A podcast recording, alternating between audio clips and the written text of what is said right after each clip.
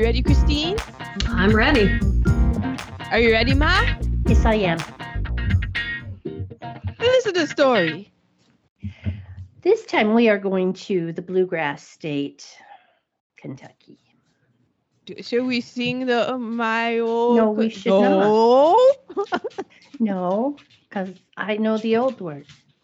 We are going, in fact, to Harlan County. And the name, we are doing a documentary. And may I say, we are almost after dark.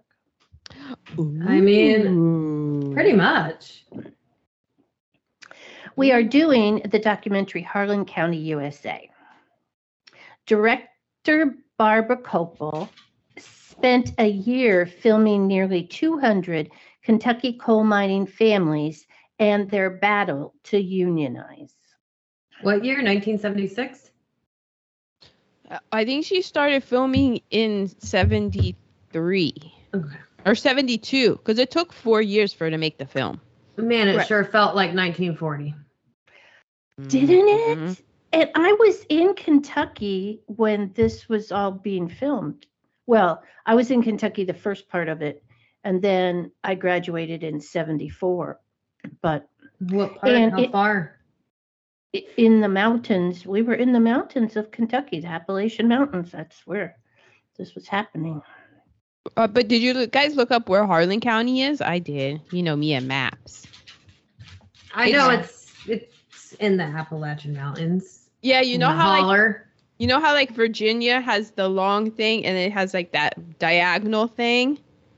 Yeah, and that's like where a tail. Kentucky. Yeah, and that's Mhm. where like Kentucky bumps up, and then to the south of that is Tennessee. So it's right on the border of Virginia. Yeah, So because can- it's eastern. Yeah, and then it and then below it is um Tennessee, and if you go like farther down south, then you get into like Pigeon Forge, where Dolly Parton's from in Mhm. Tennessee. So Mhm. it's it's the mountains. It's that's Appal- App- Appalachia. Appalachia. Appalachia. Yeah, very. Appalachia. Thank you, you. can say that if you want. It's wrong, but you can say it. Uh, wrong. um, Appala- but it's Appalachian. Or do you say Appalachian. Appalachian?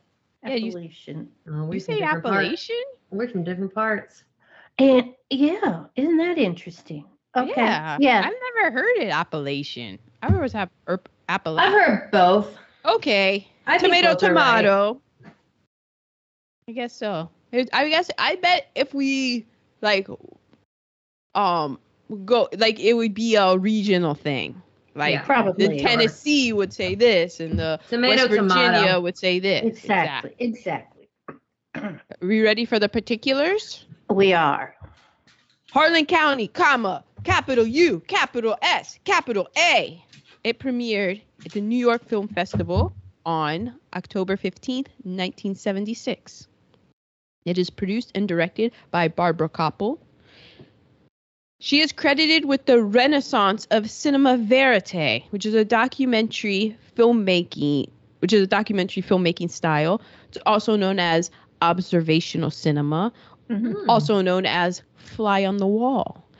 However, there is an innate paradox in it because the mere presence of the camera can't help but to alter the reality the camera is capturing, Exactly. People going to be on their better behavior. Maybe. which I'm sure will that will come up later. Um, it's a French style of filmmaking, and Kopple is credited with bringing it to modern American audiences. She did camera work on the Rolling Stones documentary Gimme Shelter. Mhm. She also did American Dream about the 1985-1986 Hormel strike, which I last week I said that I had seen this film and I think I had seen American Dream Mm.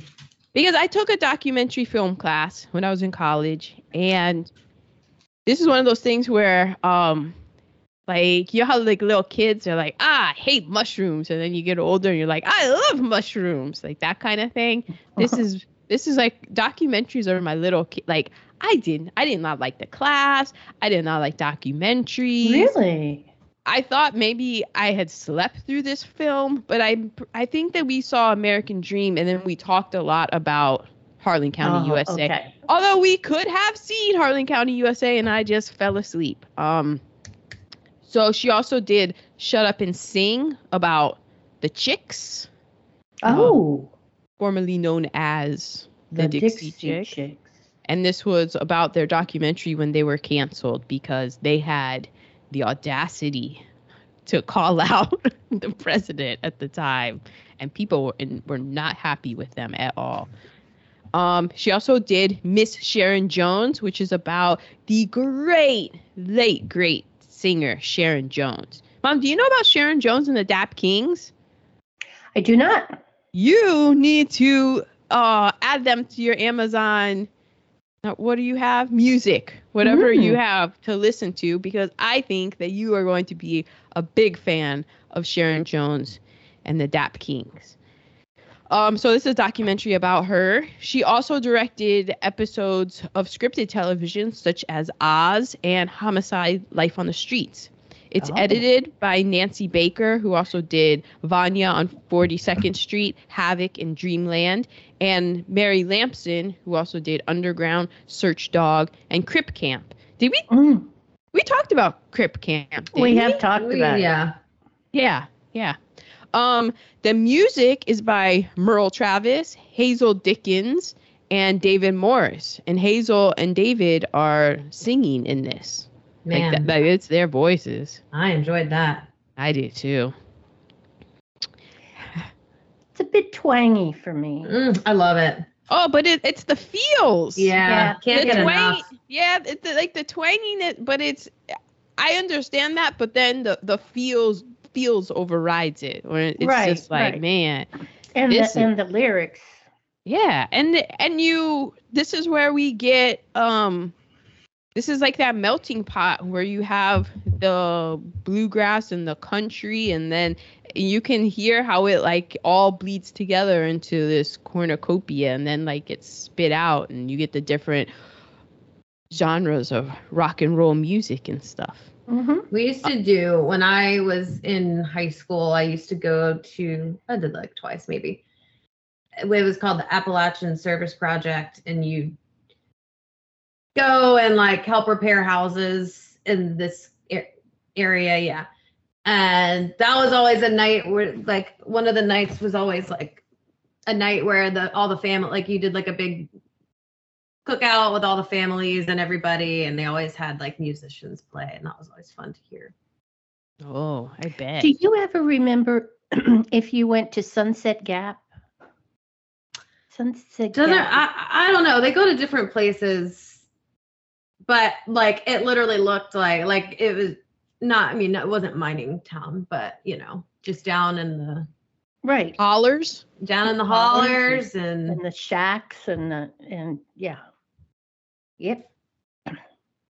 Well, those. Well, I'll get to it later, maybe. But those are um like where they live. Those were like coal mining.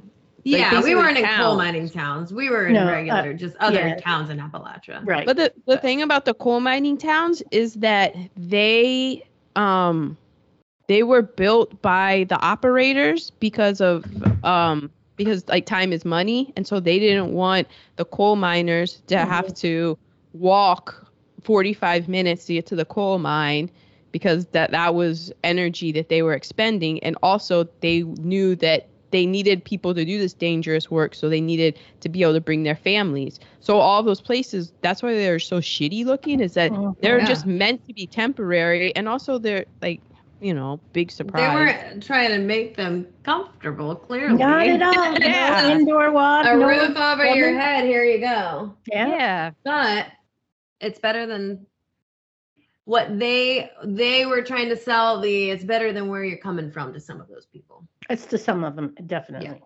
Well, which i have cast actually today Oh, nice. Okay. Well, uh, all right. The director of photography, Kevin Keating. He did When We Were Kings, which is a fantastic documentary about, I believe that's the Rumble in the Jungle with Muhammad Ali. He Oh, also did um, American Dream and Hell's Angels Forever and Hart Perry, who also worked on American Dream, Valley of Tears, and Haiti: colon Killing the Dream. Ah, Um, and so, I mean, it's starring. There's just a list of like real life people. You can people. you can Google it and, and see. Yeah. So those are the particulars. Well, the film starts with a miner yelling "fire in the hole" and several times, and then an explosion. We see miners riding the coal chute. Can I through stop you real quick? Can Yeah, I stop go. you real quick? Because he's gonna say if I know what I was thinking. literally in the first 20 seconds of this film, the first thing I wrote in my notes was immediately no. yes. Immediately they- no. when When, they, they are- started riding down, I mean, it looked like a fun little ride if you're at Disney World, but when they started riding down into the mines, nope, nope, nope. Mhm. I was just like, damn, that's scary, dangerous, and dirty. I, I just want everyone to know that I started watching this on my phone on my way into work after I had run a bunch of miles in the morning and I was it was a Saturday and I had to go work until 10 p.m. and I was just like, "Oh, I don't want to go to work right now. And then I was watching this on the way in and I was like, all right, we about to have the best day ever. It is Exactly. fine. we may not have AC sometimes, but You got indoor plumbing. You got uh, air conditioning. You Uh-huh. got you can stand up and do your job. up. Sometimes my I do get um my skin turns a different color based on some of the things that happen. But you know, It's a, gets a nice bright red sheen. oh usually only my hands, not my face. So Oh, me. Well, well, but let's not like yes, but also let's not um fall into the trope of right. Wow, not, I know. That's the I did start thinking about that. Wow, look how good we have it. yeah, no, 'cause that, that's kind of the get down and the of what they how they want it to be. Uh-huh. Um, so go ahead. I mean, team, do you have yeah, any where more? are we? We're 20 seconds into the movie. Yeah, Yeah. I was already just right in like, the coal chute. I just wrote immediately no in bright red pens. nope. we hear a bluegrass song. Come all ye young, I'm not going to sing it. Come all ye young fellas, so brave and so fine, seek not your fortune way down in the mine. It'll form like a habit and will sink in your soul till the streams of your blood runs as black as the coal. Damn. I Mm, mean, and that's the truth. They're in there. We see them in there. Never a thought of a mask No, no. or glass goggles. or Or glasses. goggles. Or, oh my god. But just okay. the when they, I think it's maybe later on, or maybe it's a montage because also these the the opening, all of the shots of the miners, that was not shot at the brook, what the brook, like the mines that are on. Oh, really? Yeah, no, because they were they started putting the film together, Oh, well, they were on strike. and and like they well they like the Barbara Kopple started putting the film together and like realized that they didn't have any actual footage of the mining, and She so like, Shit, gotta go back. yeah, Gotta find except somewhere who hasn't gotten any deals yet. Right, and they did. It was the Blanton mine.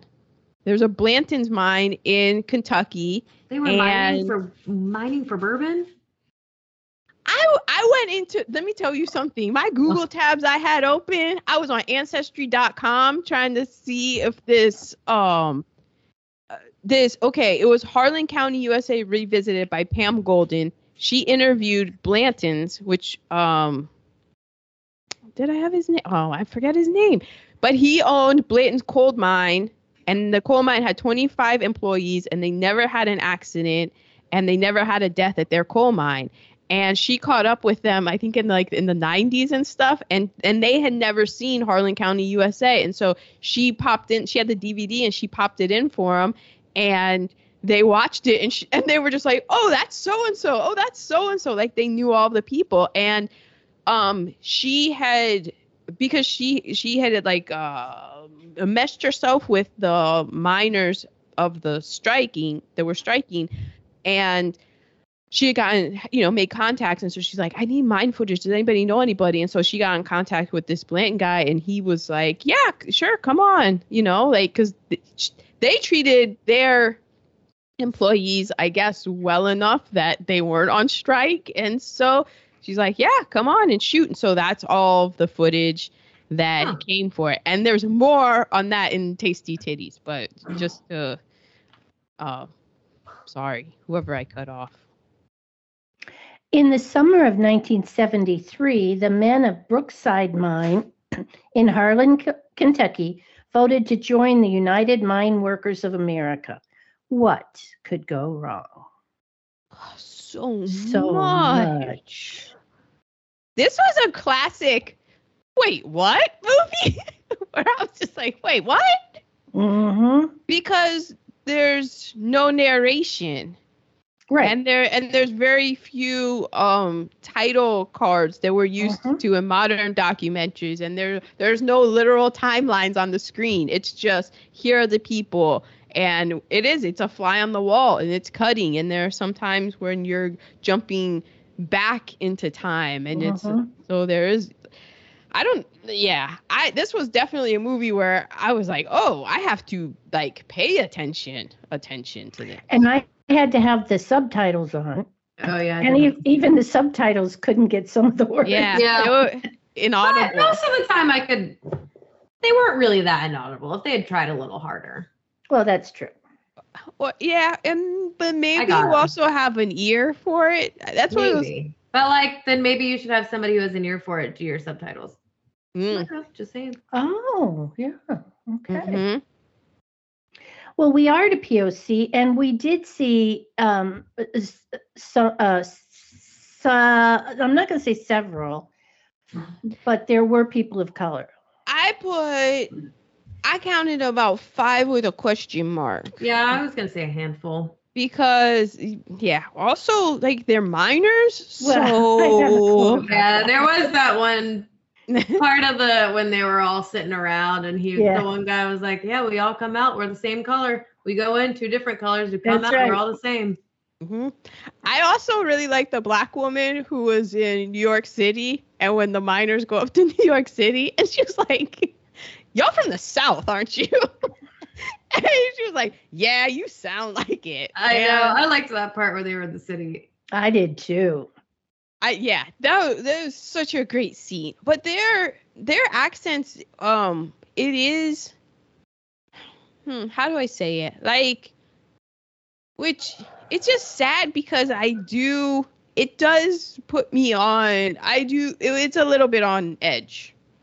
Uh, like the like that kind of accent. I am kind of okay. We need to Pay attention. we need to pay attention. We need to pay attention to body language and we need to pay attention because can like absolutely be super nice and all for people of every kind and also can belong to the Klan. So that it's just that sort of yes, okay. Huh, okay. my college years. But then So- you got people everywhere that are like that too. Yeah. Yeah, But exactly. but it's just it's almost like who was it? it no, yeah, I get what you're saying. it's it's almost like a I don't know. I guess like a trigger. I Yeah, that I yeah, that's it is the a word. trigger. Yes. Yeah. like oh okay. Oh, okay. But it's it's also I wouldn't have that trigger if I grew up around that. It wouldn't that wouldn't read to me, you know, as from my uh mid-Atlantic mm, upbringing. Okay, so we are to cast. Well, I do have cast actually, because I was watching this and I was like, how are there? There's, I just, I was like, okay, there's one black guy that's featured prominently for the most part that seemed to be down there in the mine with them. Um, and I came across a podcast called Black in Appalachia. Oh, wow. and um the the description is having long been in this region black appalachians remain mostly invisible while the dominant narratives of appalachia depict an overwhelming white culture white cultural homogeneity. Homo- homogeneity that's a I word I think it I think it's homogeny. I think you said it's it. not you said it's not homo it's not spelled homogeny Oh. Um, the Black in Appalachia podcast challenges these misconceptions by highlighting how Black families have shaped and been shaped by the region. And it's so through historical and contemporary stories of people, places, and experiences, hosts Nkechi Alameen and Angela Dennis interrogate what it means to be Black in Appalachia, creating space where undertold stories can be heard and Black identity can be reclaimed. Looks like it's, I think they started in 2020. Oh, nice. Um, and they still have current episodes, but one of them was about, oh shit, which episode did I, what, oh, I didn't write down the episode name, but I listened to a couple of their episodes, but I was like, this is, I just, they talked about, they were talking about it. So, went into the history. So, a lot of coal mine owners in Harlan County or and, and in that area, which is that considered the north? Like, that's not the south, but it's not It's the South.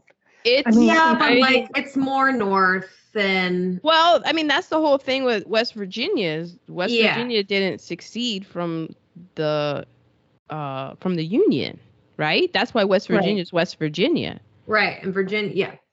So anyway, a lot of that's where the coal that's where the rich coal mines were, and a lot of the people that owned those also owned things down in Alabama and like Mm. Mississippi.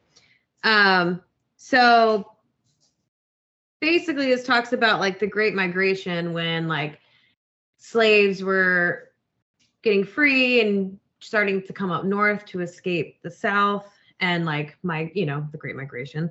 And so an effort to try to like recruit them these coal mine owners were going to places like alabama and being like hey you can come up and work in this coal mine. I'll give you the, you know they've got their town. I give you a place to live. You work here. I'll arrange to get your family up here too. Um basically make deals with them to move their families up. And it does talk about west virginia. They would recruit from tidewater virginia where slaves have been um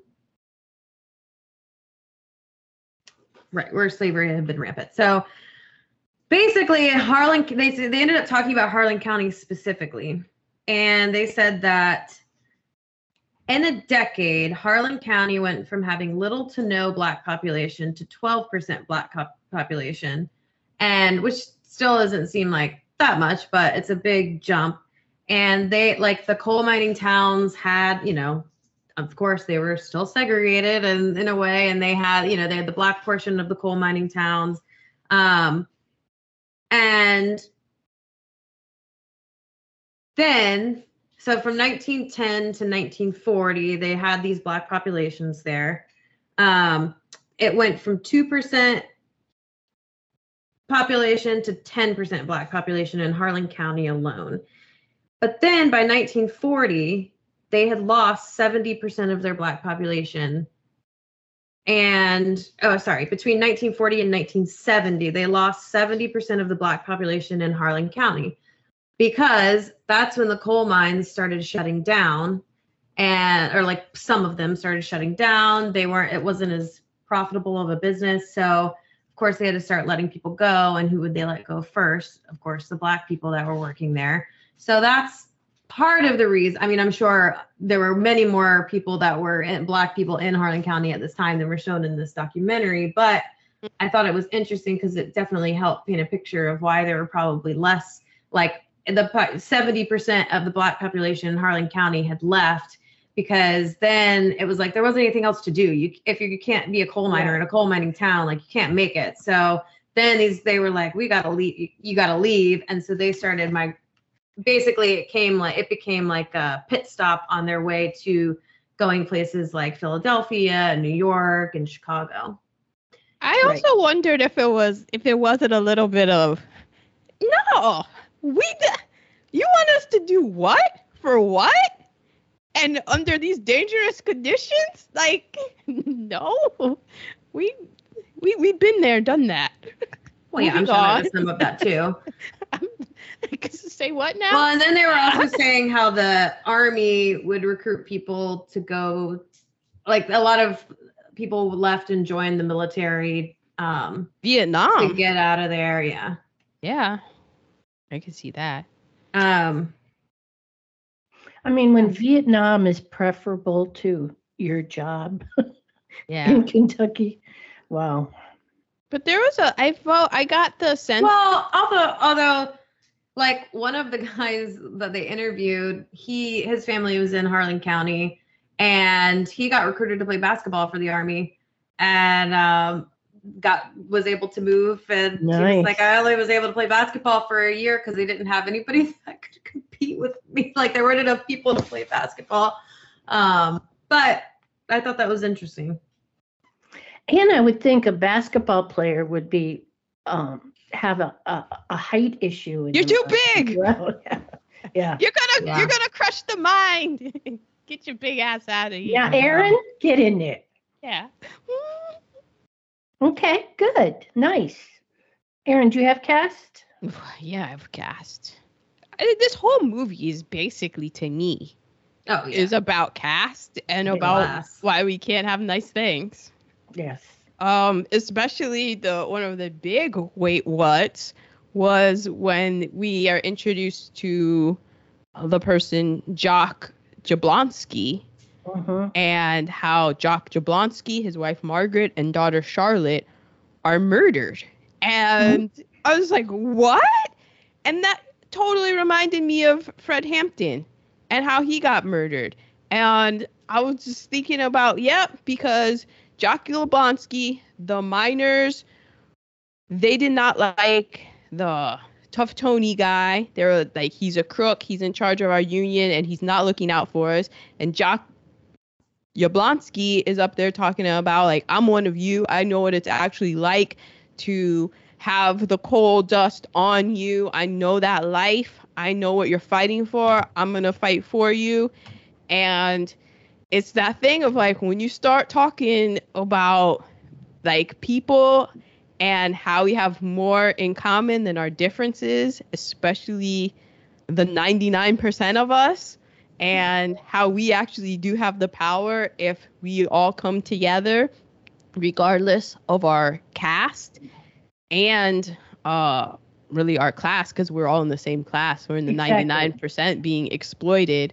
That we have the real power and all the things that we can do if we come together. It reminded me of like when Fred Hampton was out here being like, poor white people, poor brown people, Right. like Mhm. poor black people unite and what did they do to him they did what they did to Yablonski blew their heads off Yeah. and that's what they do and you look at history martin luther oh. king robert kennedy like you just go down the list and when you start talking that talk it, you can talk that talk but it's when people start believing that talk Yeah, you're yeah. talking that's when your time will tick tick tick you're gonna get got And And one then of the quotes taking the- somebody was men, women, and children all. It's time to stand up and be counted. Don't you gonna be through if you don't, you're gonna be thrown back five hundred years.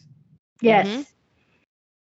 And then they take out the wife and kids. So some people are going, you know, it's worth it to me, my life, but am I going to let my kid get killed because of this? I mean, Mhm. perfect terrorism. yeah now Well, that was part of the thing about too. Well, and they were talking about so when the the black miners started getting laid off and everything, and then they started having because that's what you do is like in those mining communities, like you're a miner and your kids grow up and they're the miners, and mhm. then they're like, okay, now these people had to start preparing their families to go um, compete in an integrated society and like Right. um, you know, go to all these cities and then, you know, you, you have, I mean, it's good and bad. You have options, but that's also challenge, a whole other challenge. When you don't, Yeah. when that's not, you're just your next step is to being, be, okay, well, I guess I'm going to be in the mines. Mhm. and and I'm sure that also, um, not just with the miners, but in unions in general, um, part of like, and we saw this with the strike breakers, like the you know the scabs. We don't really see their story, and it's easy to completely victim like villainize them, but we don't know like what they're dealing with. Of like, my kid is starving. uh, Oh, I yeah. I like, all always think that. about that. Yeah, and I imagine that on purpose they went to like black communities and minority communities, Hispanics, anybody, Mhm. and we're like, hey, and then they're like, oh, I do need a job, and then all of a sudden they're vilified, and that what does that do? That creates a caste separation between like, oh, the reason that you're downtrodden is because they're taking your job. The Mhm. reason that your your Mhm. life is so shitty is because of these people.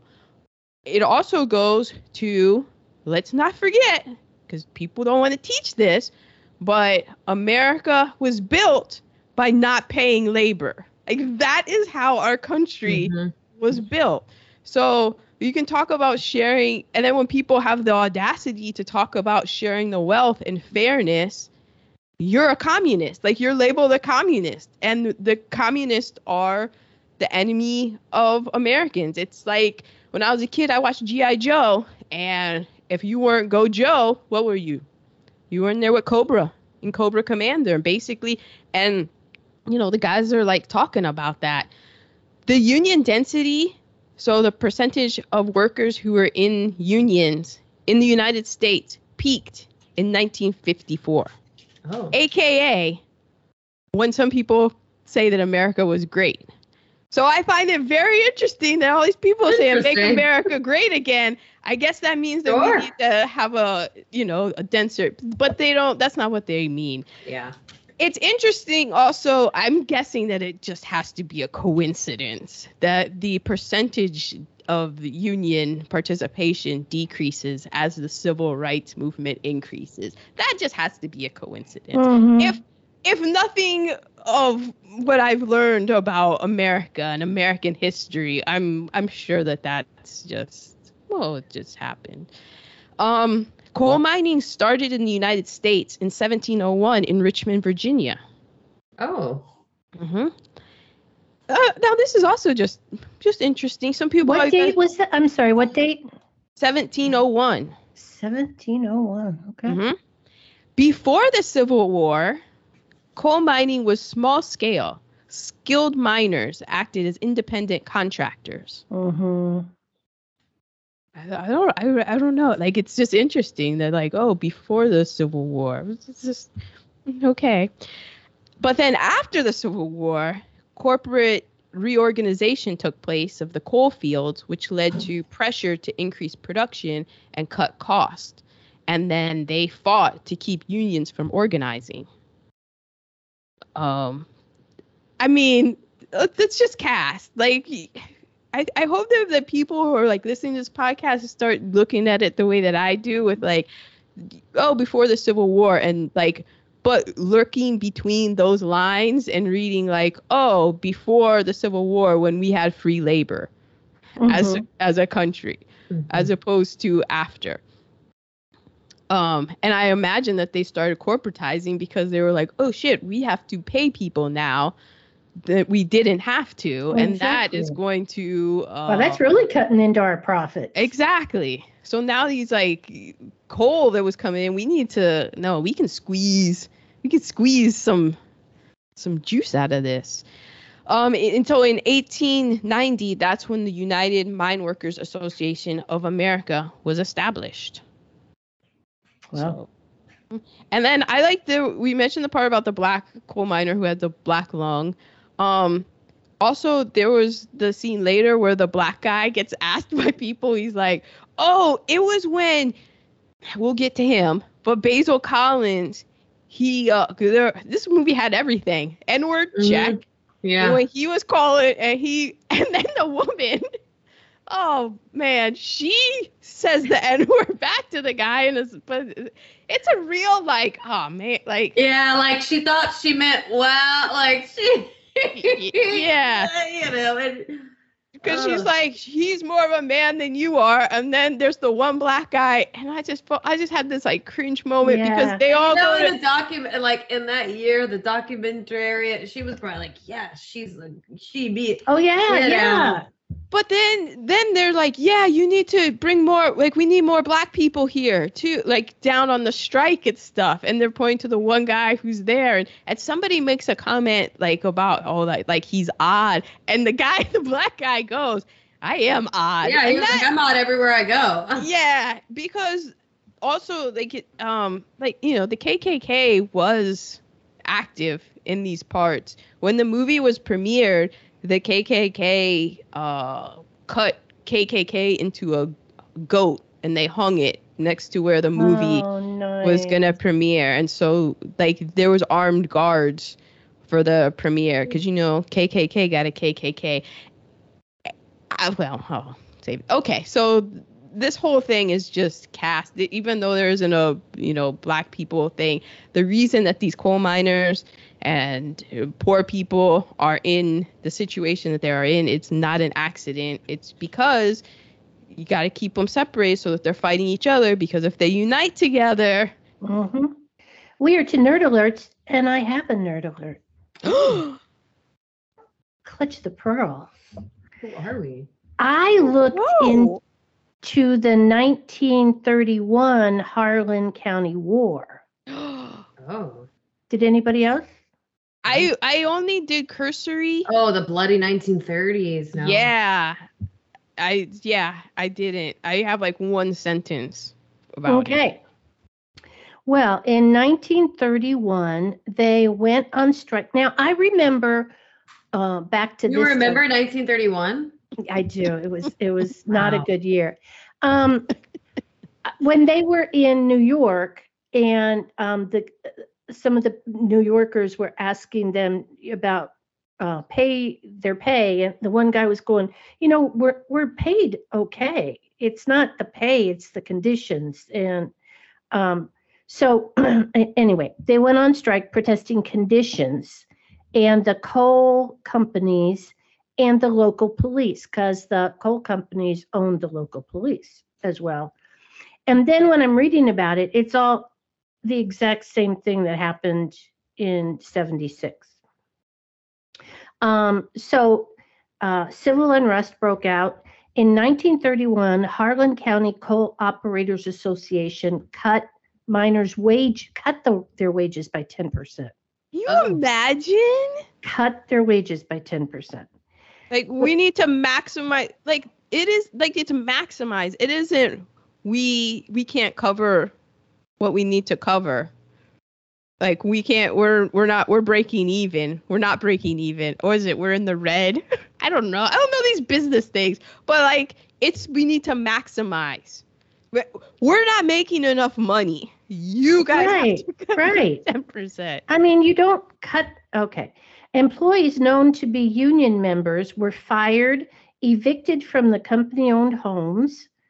Only three of Har- Harlan County is a county, so there's several towns. Only three of their towns were not owned by the miners. At the peak during this strike, 5,800 workers were on strike and Really? 900 were still working. Wow. That's when songwriter Florence Reese wrote, Whose She Side wa- Are You On? She was in the documentary. Man, I like that song. I, I when she stood it. up there and you what? You did it? I keep singing it. Oh, you see, yeah. And when she stood up there and sang, mm, Did I hear correctly that she said she was 40 years old? no, I'm pretty sure she said she was like 400 years old. yeah, there's a. I mean, I don't know. Some of them though, like the one guy who was like, I'm like they all looked a lot old. Like that's a tough. It's They all like 16 twice year old? their Yeah. age. the She 16 year old widow. didn't say 40. She was probably might have said 80. Yeah, because she That was wrote the damn oldest 40 year old I've ever seen in my she all wrote of this history. song. It, it must have been 40 years later because she wrote the Yeah, it was 40 years later 30s. because it's Okay. the 30s and it was in the 70s. Okay. Okay. On May 5th was the Battle of Evarts. Evarts was a town not owned by Evarts? Evarts. Oh. Evarts. Evarts. Wrong. Evarts, Evarts. Wrong. Miners ambushed cars delivering supplies to the strikers, strike breakers, and the Kentucky National Guard was called in. This is in 1930. Uh-huh. So Mhm. this is the same story. It is the same Yeah. story. The um. Except they didn't have booze.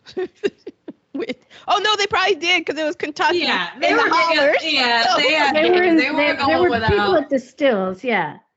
Um, so at this point, the miners got disillusioned. So on June 17th, the last mine returned back to work.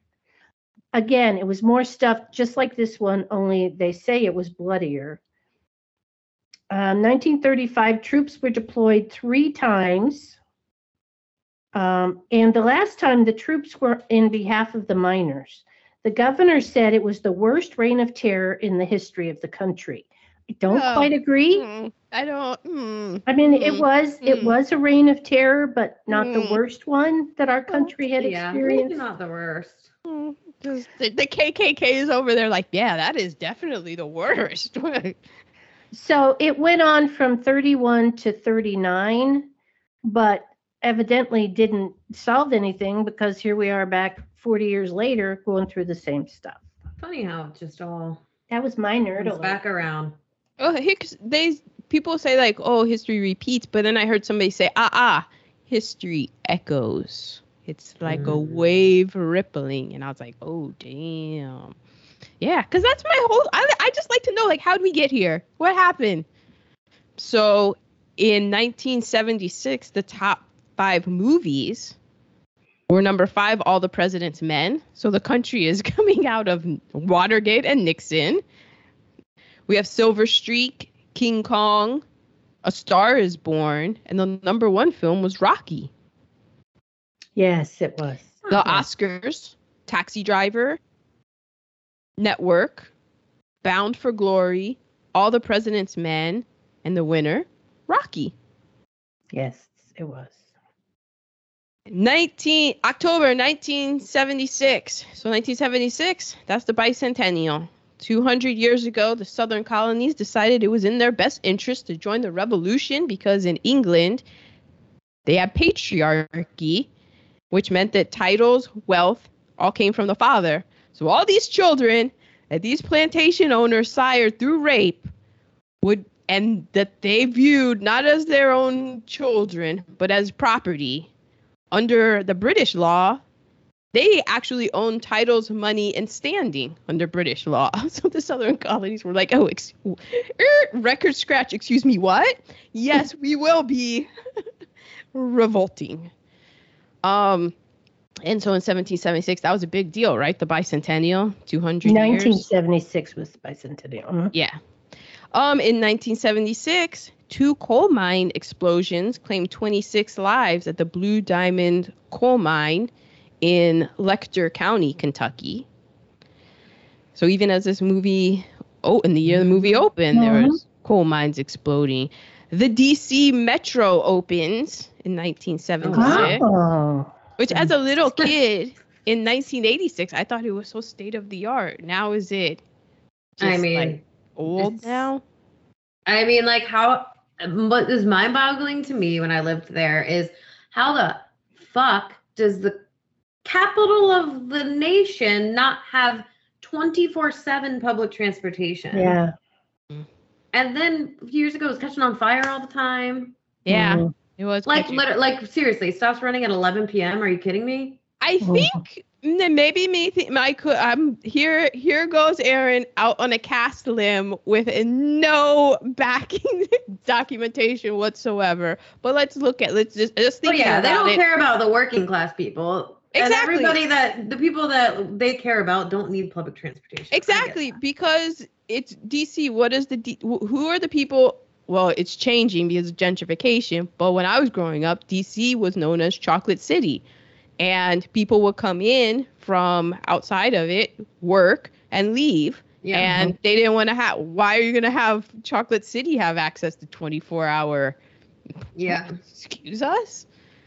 So that kind of kind of goes. Uh, But some of the stations are nice. it's, Mhm. I think it was, it was Yeah. always really cool, and I always liked the smell. It's got a distinct smell. It's funny. Uh huh. As long as you're not in the elevators. Oh, I don't remember ever the elevators. I just remember the really Yeah. long escalators. Yeah, the elevators were uh, people uh, tended to use them as restrooms. Yeah, no, I took the skip and the boom, the sound. Like I can't do it, but I I just always remember it, and I'm like, oh, and the tile, the the uh, orangey tile, hect- hectagony kind of shaped. Ah, it brings back memories. And me trying to keep your brother back from the rails. Yes. so bad. The first true the first truly complete recording of the opera Porgy and Bess is released on a 3 LP set by Decca Records in London and London Records in the US. And now we own a copy. You wow. do. Oh, you need to look and that's right. You need to look and see which if if this is it because it's starring Willard White and Leona Mitchell and it was the Cleveland Orchestra that performed it. So see if it's from either Decca Records or London Records. All right. Apple Computer Company started in 1976. Oh my goodness. Wow. Boo. I mean, yeah, I use all of their products, but man, talk about Overlords. yeah. and this is in the really the first class of women inducted is inducted at the United States Naval Academy in Annapolis, Maryland in 1976. I Mhm. believe it. The uh, U.S. Naval Academy was established in 1845. Because in 1974, when I graduated from college and got a job teaching, I couldn't get a credit card in my own name. That is insanity. My my parents had to co-sign for me to get a credit card. Jeez. I had a And you job. said that was in 1931 when you graduated? Yeah, wait, Gotta wait. love her. Wait, what year was it again? 74. This is so after you graduate, you were a college graduate. Grad- Yes. I said that right, That's right? wild. Yeah. All right. And so this one didn't happen in 1976, but it happened the year before. But I think it's very important to bring to light because it also kind of goes into the whole uh, thread of tapestry of the story about like, well, what happened to unions? You know, because I said they 1954, like they peaked. In 1975, Jimmy Hoffa, who was an American union leader, he was a, a former leader of the Teamsters, and he had been involved with organized crime and got in trouble. I believe he was like arrested and sent to jail and all this stuff. Um, he in July, poof, disappears. And so and has never been. I just bring this, never been found. And I just bring this up because I knew about Jimmy Hoffa and I didn't know anything about labor unions. Like Jimmy Hoffa was, everybody knew about Jimmy Hoffa, right, Ma? And so I think it's interesting how everybody knows about this man and he was a union leader, but he was a crook. And how just I think that adds into the, oh, don't do unions, they're all crooks and stuff, which it's so wild that that's been the narrative that is spun to us of like Mhm. you, because look i'm not going to sit around and say that the answer to all our problems is unions. No it, we're human beings. Like we're going to swindle each other and be horrible to each other and stuff. But just the idea of like no you don't want to join a union because they're crooks. But look at who look at who we have governing us. Look at who we have running these big companies. Like crooks are everywhere. The fact that that we have been duped into this idea of like, oh no, unions are crooks and that's the downfall of America is wild to me. And they brought that up in this film. So now we are to negative reheatables. One is uh, everyone looking like twice their age. Oh, what a hard life. One is, as you previously stated, a 16 year old widowed mother. God, she was married at 15. Yeah. And her her the her husband um he was 23. Yeah. 15. Okay. And she didn't look like I, w- I kept waiting. I was like, where's the 16 year old? Why is her older sister there? Because she didn't, it wasn't like, oh, she was like, uh, you know, she she looked. That was the oldest 16 I have seen in a long time. no no indoor plumbing in their um, company built homes. Mm. Uh, in 1968, um, the mine was expe- in, inspected 16 times, and they Mhm. got 16 extensions. And in November of that year, there was an explosion. Four survived, 78 were burned alive. Mm. Those are some negatives. Yeah. Yeah. Um, I have. We already talked about it. No safety goggles. Like, not. Like, can you imagine all the stuff getting in your eyes down there? Like, I get one speck of mascara in my eye, and I'm done until I get it out. I can't do a single thing else until it's out. Well, it's the reason I don't wear makeup. I, I can't stand that. I had a dream last night. Should call it a nightmare that I had something in my eye and I could not get it out. Mm. Yeah. Um when the one of the guys was talking, I think he was the guy with the black the, the first guy they interviewed. Mhm. Well, I can't say the guy with the black lung. That was like half of the people Yeah. there. Maybe they Um, all have it. It was Yeah. gonna be all of them. and he said uh he talked about his experience like when he was younger working in the mines and the boss was like be careful with that mule. Make sure you don't go anywhere where the mule can't where something you know the mule can't stand or whatever. Something might fall on him. And he said well what about me? And the guy said we can always we can always hire another man but we can't well but we got to buy that mule. Right. so, um, I don't remember which fuckboy said this, but uh, there's been some conduct that I don't like to think that our American women have to revert to. Shut Oh. the f up. Yeah. I know who said that. We'll, we'll Um, get to it in my negatives. I know. okay. I yeah. I put this as a negative only because it doesn't compute in this time, day and age. But five to seven dollars an hour being a livable wage, like that was like good money you could make do. Not good money, but like you could get by. hmm And Well, good for that area. I mean, the economy was still yeah, but there. even in like um in New York, the the policeman that they were talking to in New York said he was getting paid about that, like Mhm. seven dollars an hour. exactly. Yeah. And he said I could retire at 36 on half pay and with make ten thousand dollars a year, and that was like gonna be fine. Yeah. And then you know I meant to do a deep dive into this, but I just wrote Duke Power underlining Duke. Oh, thank you. I knew you would, Teeny, because guess Me who too. had your As someone back? who grew up on Duke Power and Duke Power, and Duke everywhere in North Carolina. I didn't do a deep dive, but I did a dive. I I should say I didn't do a dive. I jumped in because I knew it was going to be You shallow. dipped your toe, yeah. Yeah, you don't want to go in head first in the shallow pool. So, yeah, but I did. Duke Power is based in Charlotte. sure is. Don't I know it? Oh. Mhm. E- oh, everywhere. Its founder was one James B. Duke. That's was- a fuck, fuck boy. Is this a fuck boy alert? He is also the founder of American Tobacco Company. So that makes him the arch nemesis of lungs. Yeah. Yeah. Sure does. And he also gave a substantial endowment, which became our nemesis. So yeah. What's his name? James B. Duke. Yep. Just nominating him. James B. Duke. hmm Those are my negatives.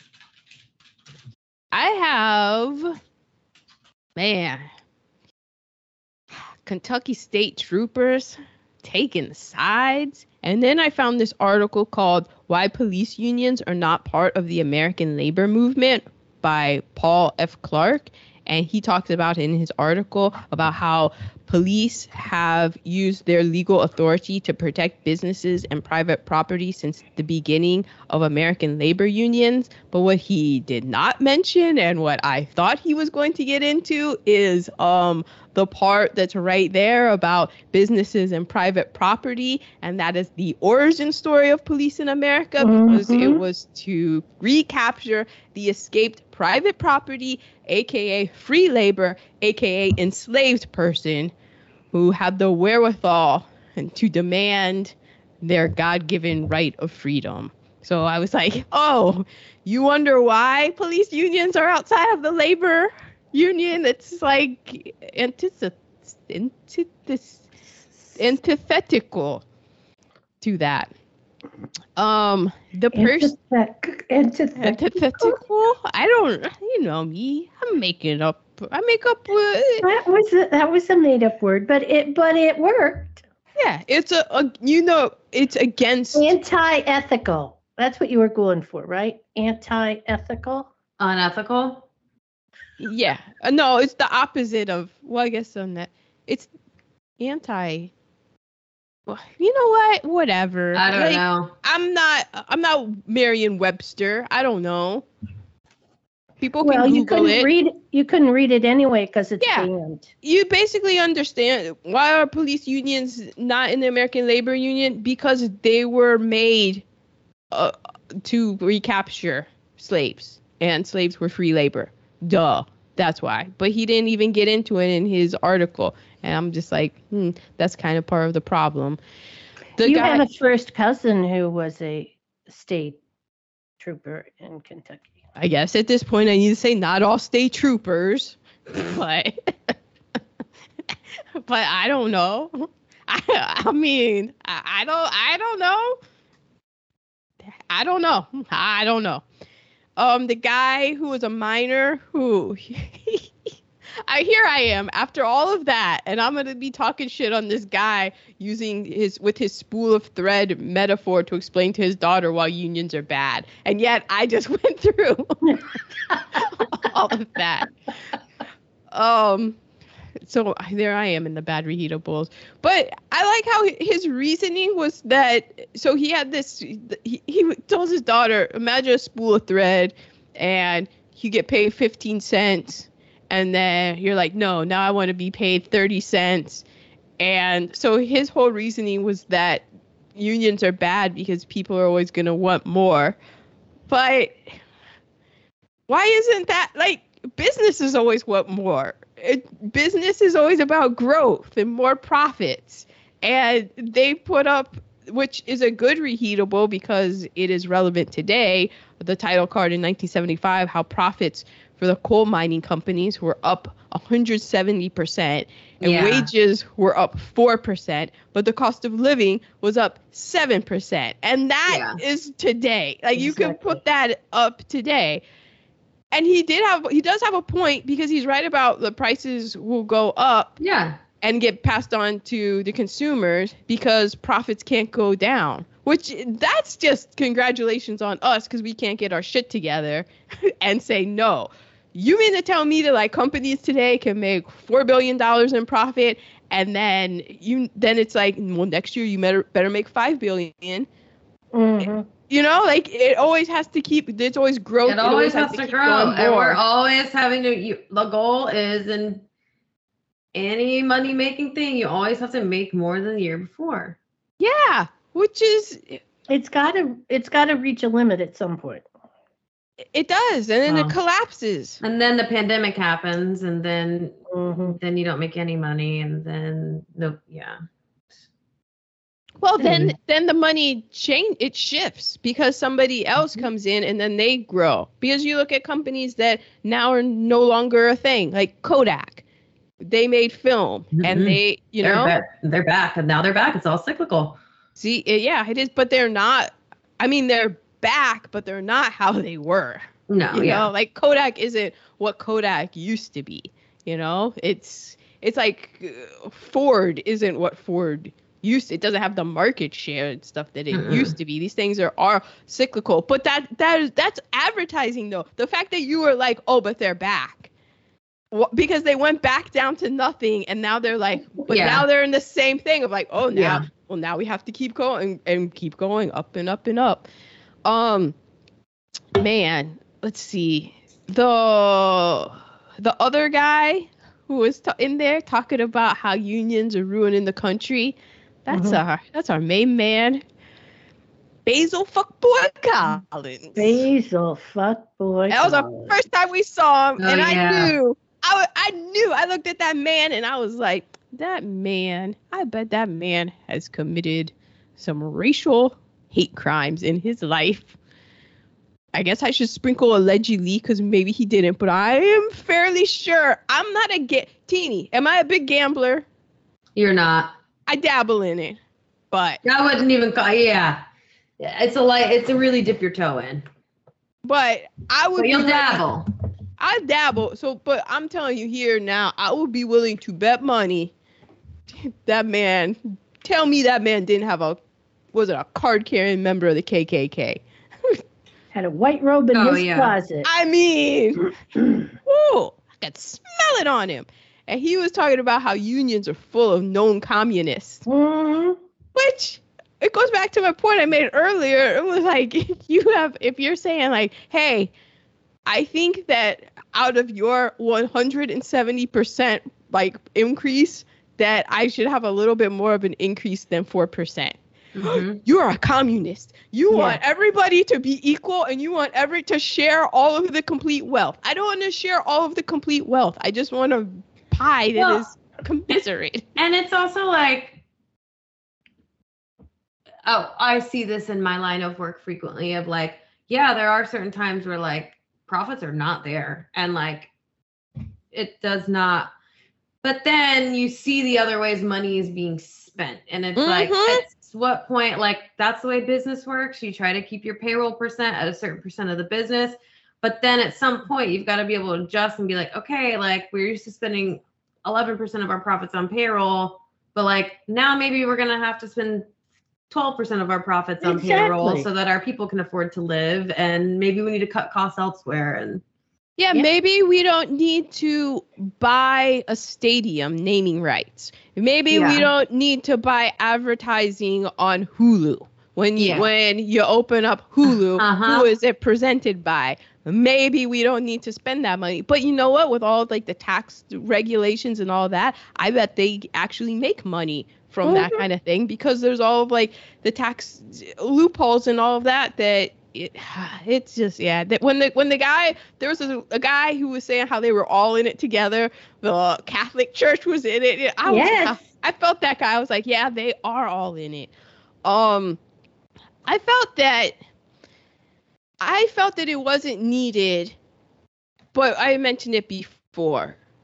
But it, it it is just important to remember like the scab story of Yes, like that yes. there are people too and even Yeah. though it's like oh you, you hate to see that and you want them to be like whose side are you on like we don't know what they're going through it's kind of like the SAG actor thing, Mhm. whatever. Now, like, it's like, yeah, certain people, like any famous actor or actress, yeah, if they like, they absolutely not. You could tell. But then some people, it's like people have got families and you know Mhm.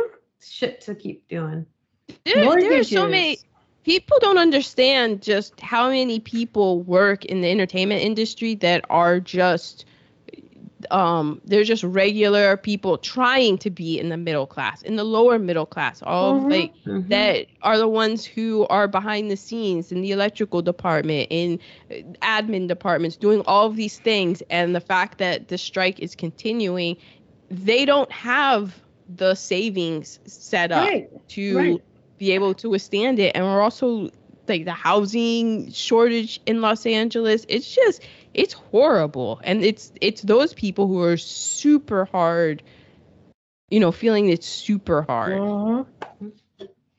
um yeah it it it's nuts and I, I think that people it's easy to be like oh the SAG and the writers and stuff and to think that they're millionaires and but it's it's it, it isn't. And the reason that they are sticking to what they're sticking to and that we don't really hear it that much is because a lot of those people are also in trade unions and know the reason why that the writers and the actors are being so staunch on it because it isn't like I mean it gets tossed around a lot, but it is an existential threat like AI and what AI can do. Oh yeah.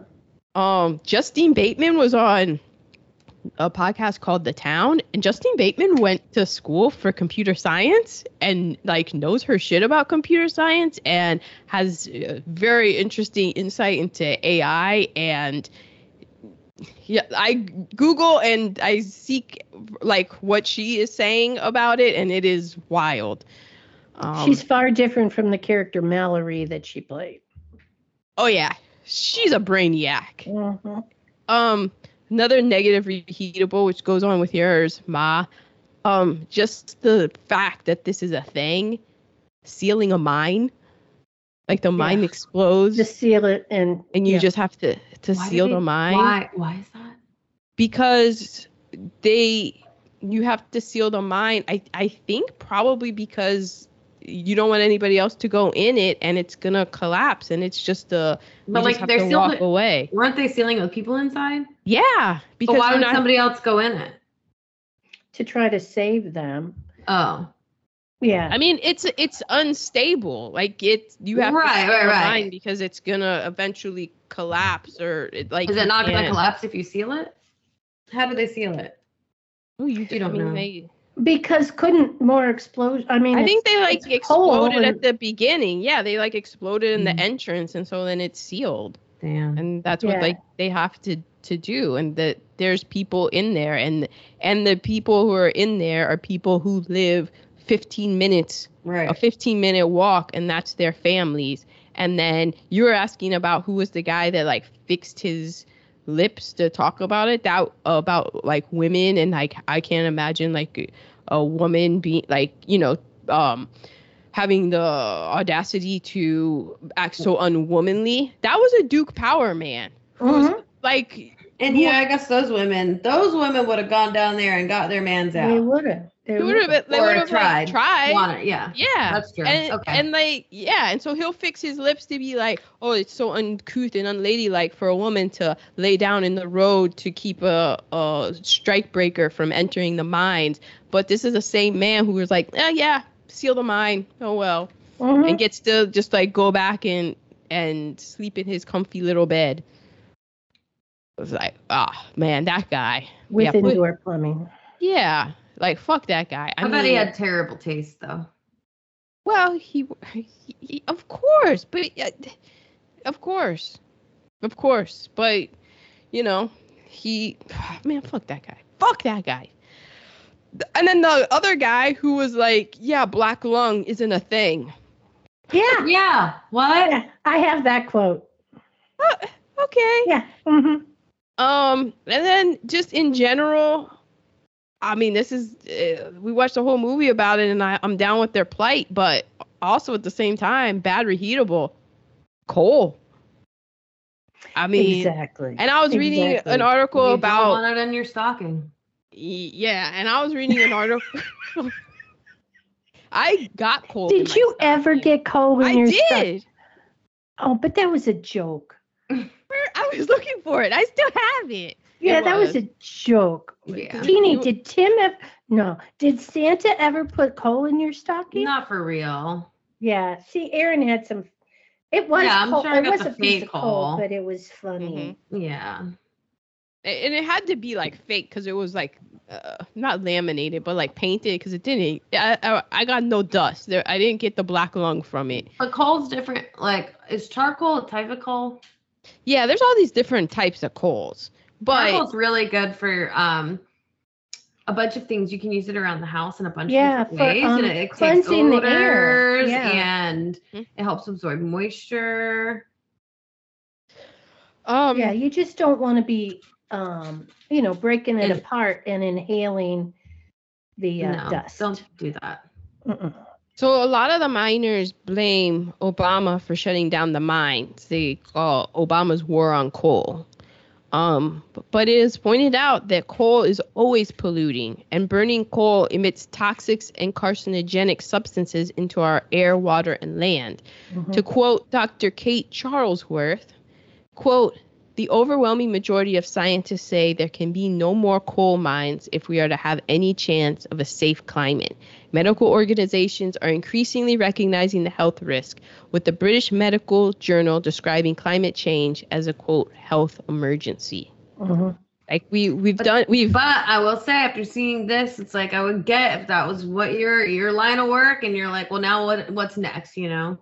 But that's where it has to come in, and it has to. We have to do the pivot. It has to. It has to have the education of Right. be, because there's a lot of jobs that don't exist anymore. But we had like Yeah. a- Oh no, I totally get it. Yeah. I'm just saying, I could see how you know.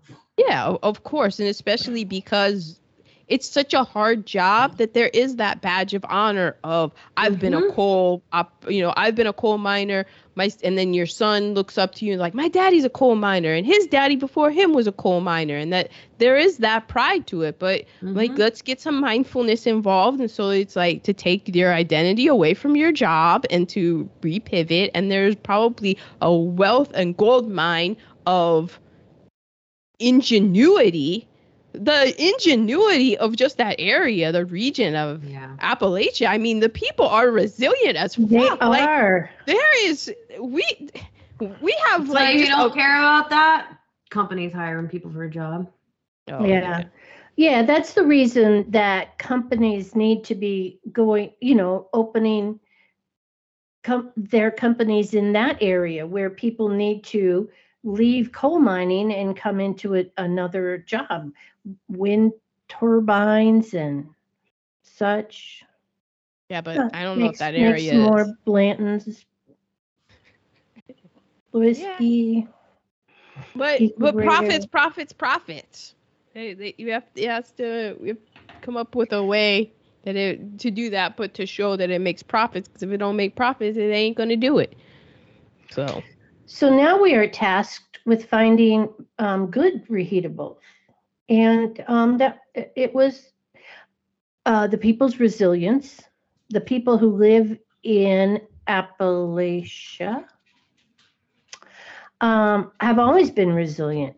And I had my other good one was uh, when they went to Wall Street. I mean, that Yeah. was I don't know who organized that, but that was brilliant. Eh, what uh, yeah, a couple people said, yeah, okay, we won't we won't give money to coal mines anymore.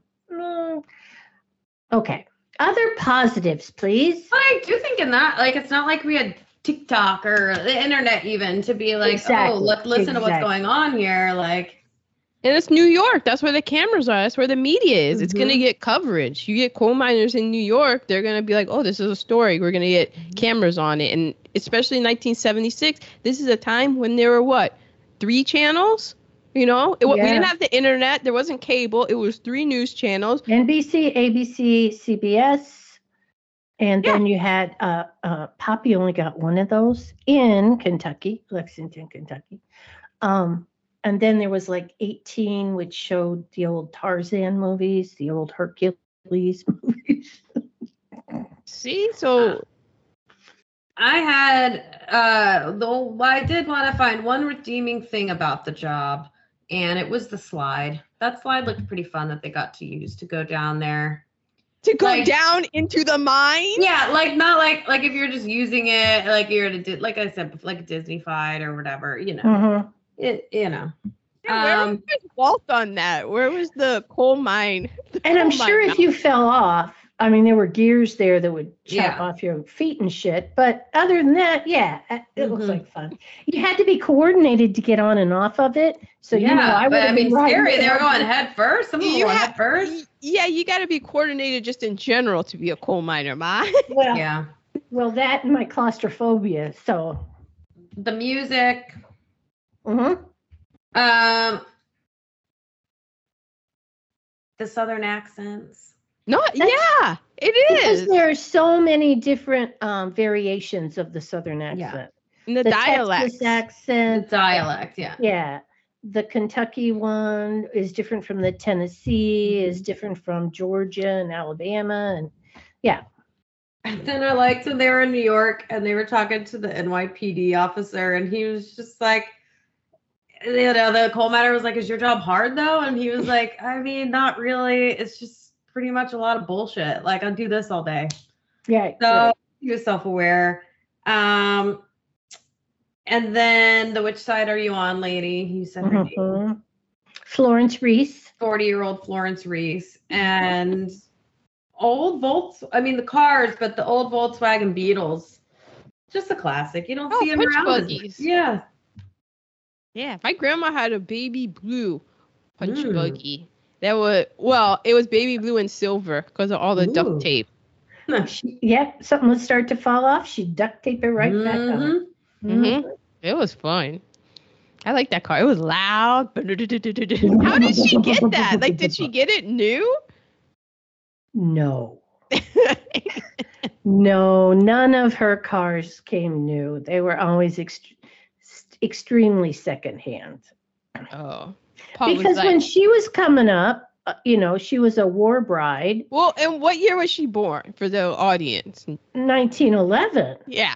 So- So She had you young. I don't know. You you started it. You just took me you there. know what? She could have, and that because she was 40 when she had me. So I mean, yeah. So wait, you were saying about the car. Oh, because when she was coming up, I mean, the wife didn't have a car. To have a second car back then, uh, uh like the wife have a car. but what is back then? Because I'm talking about in the 80s when I I'm I talking knew her. about the 50s. So in the 50s, she had a car. She had her.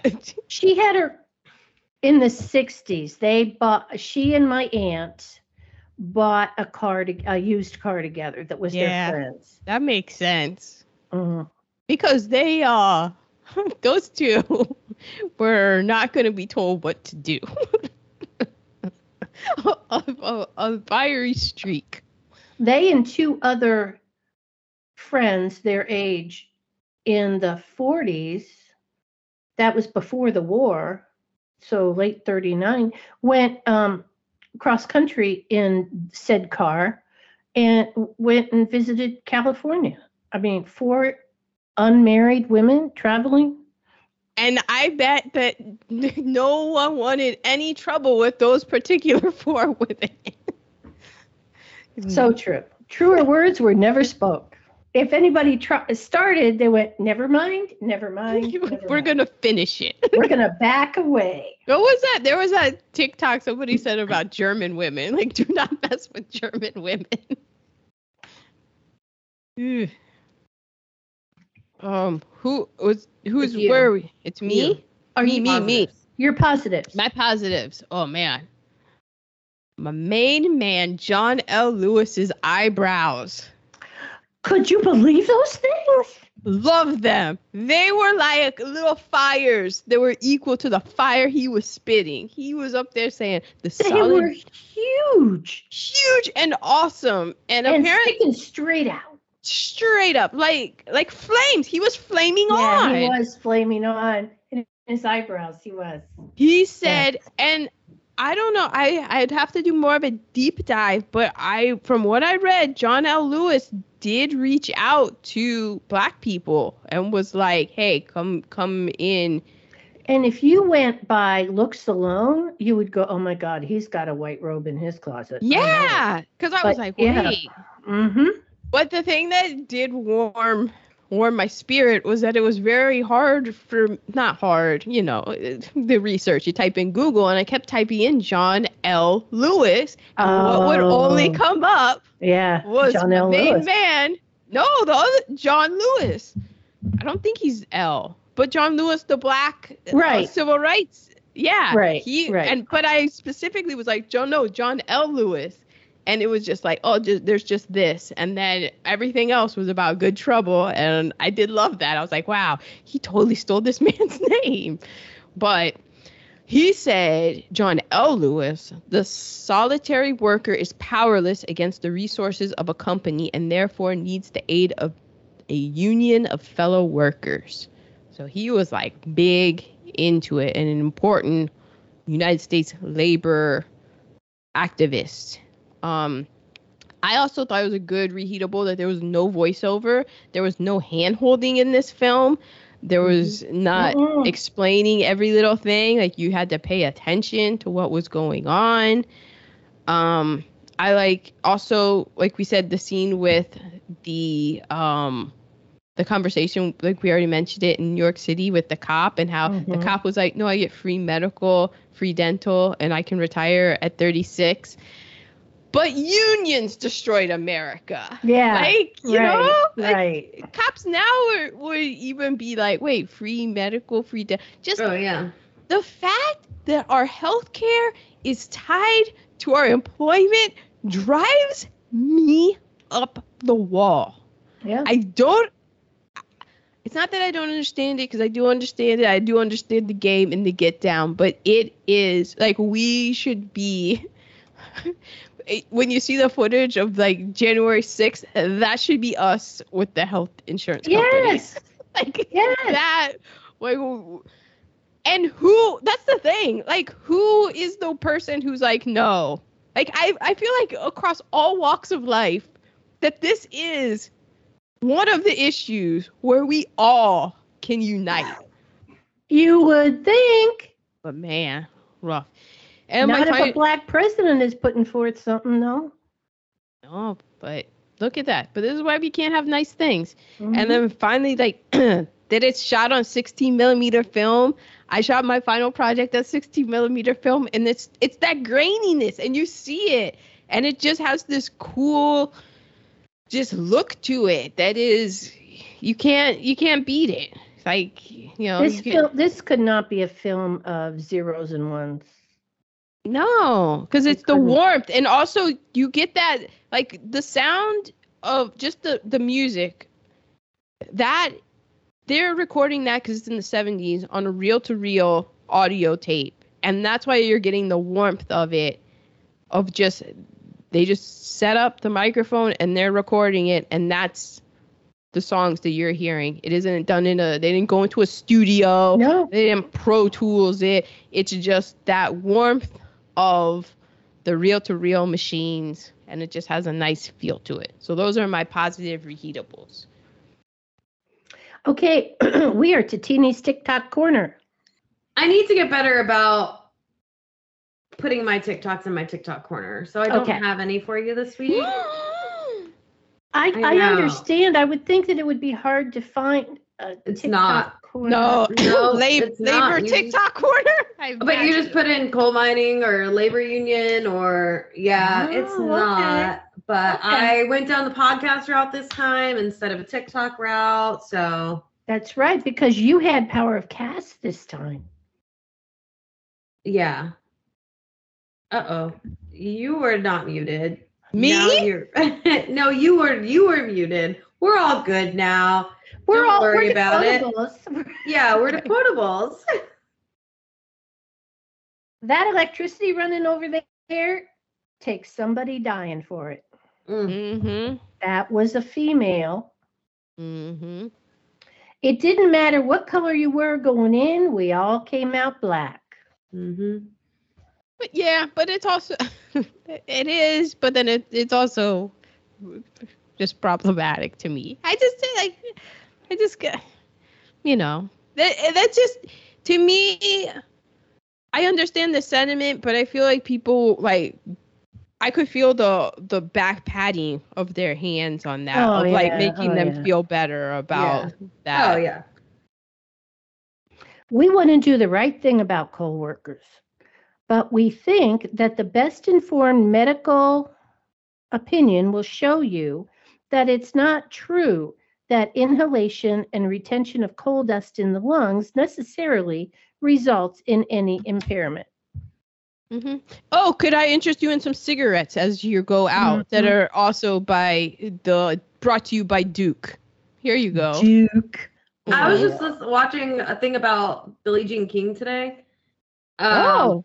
actually, TikTok on TikTok about um because I don't when shout out to Coco for winning. Yes. Then she like Coco. got to meet like they shook hands, shook hands with Billie Jean King, and she was like, "Thank you for all that you've done for the sport, whatever." And I didn't know much about her to be honest, you know Well, you and- wouldn't. yeah so she um basically like when when she was in school she was trying out these sports or whatever. And she was like the first time i picked up the tennis racket like i got in the car and i was like that's it like tennis. And my mom was like haha okay whatever you know. She's like i'm gonna be the best in the world and you know uh, what whatever. And so this was even before there was even professional tennis. And so then in college she like taught tennis i believe and eventually ended up making it to the pros. But it was one of i don't know if it was us open or wimbledon or something where it came out that the men were going to make the prize money for the men was going to be eight times as much as the women were going to make. So she Mm-hmm. and nine other women, I think, uh, she was like, no, never mind. We'll just do our own thing. Um, and they did their own comp- they did their own competition.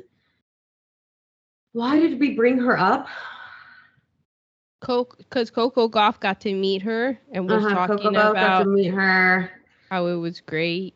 And you hadn't you were watching a documentary about Billie Jean King Mm-hmm. and because you were doing your no we talked about Duke and tobacco. It had something to do with tobacco. tobacco. Oh yeah, yeah. So then, um, oh, so then one of the sponsors for the for the one that they put on was Virginia Slims. Oh, what, Mhm. So yeah. Virginia Slims was their big sponsor to put money behind it because it was women smoking cigarettes, those long, skinny cigarettes. Mhm. Back in the days when cigarettes were the sponsors for a sporting event. Winston, the Winston Cup. Mm-hmm. Yeah. Well, that was I back smoked before. Yes, Oh, oh my God. When I was growing up, my dad smoked Marlboros and cut out all of the, you know, you could cut out the part on the package so that it, it was like points. And so he would mail in all of the things and then you get, you'd have a catalog and you Mhm. could pick out, like green we stamps. had everything. We had a Marlboro tent. We didn't go camping ever. Why would we have Marlboro tent? And so he had everything. And then I remember one time it was raining, and so he had to go wait for the bus. And so he put like a big Marlboro coat on me, and I was like, I can't wear this to school. We're not allowed to wear like Oh, cigarette yeah. stuff. Mhm. And he got black electrical tape and put it over. he was like a gaffer putting on the. He's like, oh no, lo- no logos, no logo. yep, I wore it to school. That's hilarious. Yeah, that's We still got like a Marlboro duffel bag. Like you never had to pay for luggage. Cigarettes pay for that. people have. luggage and rain gear. That wasn't something you spent money on. Like that was free from Marlboro. I As far as remember, Tim was concerned. like, you go into restaurants and it would you would have, be like for no, non-smoking because there would be a smoking section. They were Mhm. smoking on planes. Oh, we When I always was a had, we wanted smoking section in my fam, my house. Oh, wow. I mean, just the fact that uh, within my lifetime that it came out of like, oh, and you, um, how bad it is, and you know those. Oh, truth- I mean, I was of drinking age when it stopped being legal to smoke in bars. Yeah.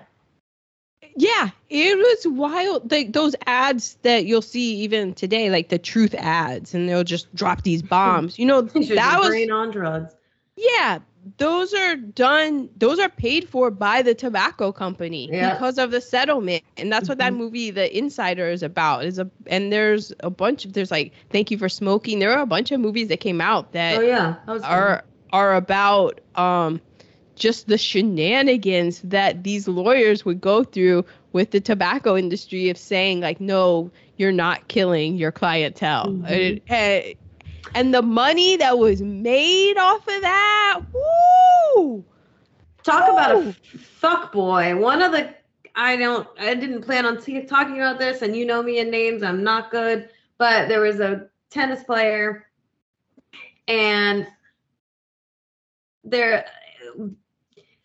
I think she was the top tennis player in the world. I don't know who her, what her name was. She was like, "I'll play you and beat you to this man." Like the oh, this Oh. man, this man was like, "Here, you play me." Oh, he like, was men are better than women in sports. Bobby- and- oh bobby griggs griggs yeah, yeah, yeah. griggs or griggs Griggs. And then the yeah. first woman lost, and so the Billie Jean King was like, "No, we're not no, doing exactly. And I remember ass. that. that's a movie with emma stone and steve carell. Oh, Battle- I, I never think it's called- that one.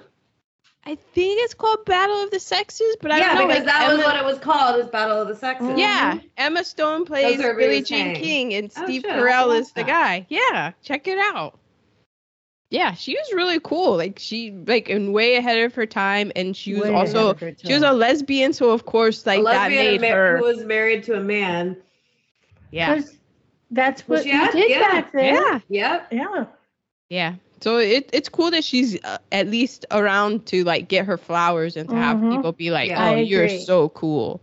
Right.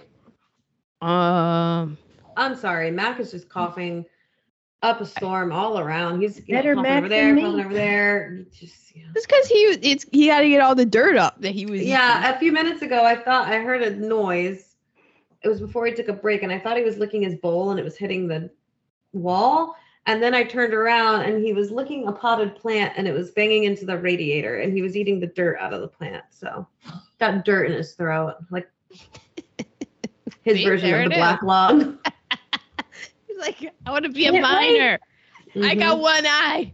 I'm a miner. I did think of another negative that I forgot to write down. Those chewing tobacco.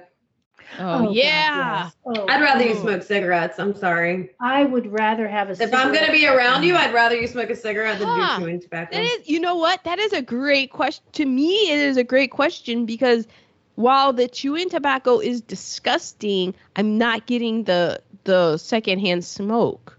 But I don't I, care. I had I had a pair uh, a, a mother came in for a parent teacher conference with snuff. Have I already told you that? oh God, yeah. with snuff you and then her spit cup. the spit cup's disgusting. I had to Yeah. I had to cut that conference short. I I was about to I was gagging. I was gagging. Hmm. That is an interesting question because I honestly don't know because I do not like cigarette smoke. But hmm, interesting, Ugh. interesting. Because the it's disgusting, but it's not harmful. I don't mind it. It's. I think it's another thing of like growing up Oh, around oh, it. You yeah. Know? yeah, You're- exactly. it's I like did a hug. too. Both Yeah. of my parents oh, smoke. this is sweet hug. Yeah, Yeah. Cigarette smoke. yeah. Uh-huh. Yeah, yeah, but I didn't go that way with like tobacco. Remember how like I was very angry about tobacco smoke and Oh, I definitely went through that. I I remember I said some really mean things to my dad. sometimes, Oh, I did too to my parents. Then I Mhm. smoked in college. what? But Poppy used to smoke a pipe, remember? That is how yeah, and he was like younger than I am smoking a pipe. It was hilarious to me cuz you know to, he's my dad, so I didn't think anything of it. And now that I'm older, I look back and I'm like this like 30-year-old man is sitting here smoking a pipe. What the hell? And I would say your son has asthma. You you Oh, I can't- hated it. Oh yeah, Alex had asthma. Hardcore. He used to have to use a, a def- uh, not a defibrillator. uh, maybe, but that an machine- inhaler. no. Oh, the, um, yeah, yeah. the Adam would have to go you every to night. Wow. Anyway, enough shit talking. Dad, where It's- were we? Your Are you dad is done with great. We No, your I didn't dad. do any of mine. Oh, okay. I'm done with my quote. You're done. This one came from the song that the old man sang, the first man. Mm-hmm. He was probably like 30, but he looked about 85. Yeah. he said one of the lines was, My bones they did ache me, my kneecaps got bad. Boy, if I don't feel that. Yeah. I I didn't realize and I I felt kind of worldly about miners because I went to college in Kentucky and I had friends whose parents were coal miners and dying of black lung. I didn't realize there were places where they had to like kneel that long Yeah. and be bent over that long. Yeah, when you see video, it's like really, Hmm. oh God. Mm. Um, we already said the men, women, and children all. It's time to stand up and be counted. If you don't, you're gonna be you're gonna be thrown back 500 years. Mm-hmm. And this is a candidate for quote of the year. Ooh. It's in the very end when they're going back to work, and there's the you see the young guys, and she's like, "Do you feel like you got a good contract?" And they're like, "Yeah, I got a rate, and I got a nice raise. I feel good." And then the old guy's going back, and he doesn't feel as good about his contract. But she's like, "How do you feel about going back to work?" And he said, "Well, going to work, I don't feel like working anytime, but I have to go." Yep. That's me. That ain't the damn truth. That is me. Yep. That is me tomorrow. Just like I guess. Thank you for this opportunity. Um well we already said that oh, the woman says the laws are not for the working people. The laws are not for the working people of this country. Mhm. There's a woman, she's saying that to the judge, and I was like, Yeah, and there's a reason. Mm-hmm. look at look at who founded this country, the founding fathers. You think they were for the working people? No, Not so much. they owned their own labor and like it's not but it's not just america like it is it is goes back for so long in the Mhm. history of humanity and stuff it was just so happens that the united states is based on a particularly brutal form of chattel slavery but it, that's the, the you can come up with you can have as many animated Frederick Douglasses as you want say it that's the re that's the reality that's why the laws aren't for the working people the woman who said if I get shot they couldn't shoot the union out of me Can't shoot the Mhm. union out of me. and then this I don't have the exact quote I'm paraphrasing but this was by I think it's Sudie Crussenberry she was at the meeting Oh, and it I was the love meeting with the it was the meeting with all of the women, and the women started arguing because they started um somebody was accusing somebody else of trying to steal their man and and so there was like the, this infighting that was going on and she was basically at the meeting basically stood up and was like you can take my husband. I won't shed a tear. Which pause for this because also think about like these women they're like the job that their men are doing i'm guessing that and i'm not going to say all but a significant portion of them would be very frustrated and have a lot of frustration that needed to be taken out and i think that the women were like got you know what i'm saying like frustrations the miners frustrations Oh, was yeah. taken it's out Not like the women. women were living the dream. No, God no. So I felt that when she was like, "You can take my husband and I won't shed a tear." It was just like, "Oh damn!" But she was like, then she said, "I'm not after a man. I'm after a contract." Not after a man. I'm after a contract. And and Mhm. then they voted her. They were like, "Mm, "You're our new leader." yeah, I liked her a lot. And then, um, I oh, so th- those were all my quotables. Yeah, when she gets up, because she was just like, "You can take him, and I will not shed a tear." I was like, "Damn!" But then I was like, "Oh, that's sad." Because does he beat her? Oh, or maybe she's just tired of his ass, and he doesn't, and she's just like, she's got to be tired. I mean, she doesn't have indoor plumbing. "But you know that like domestic violence is just running Oh rampant." yeah. Oh yeah. Okay, we are to LVP.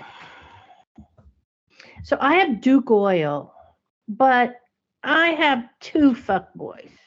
Ooh, Tony Boyle yeah, fuck that. and Basil Collins.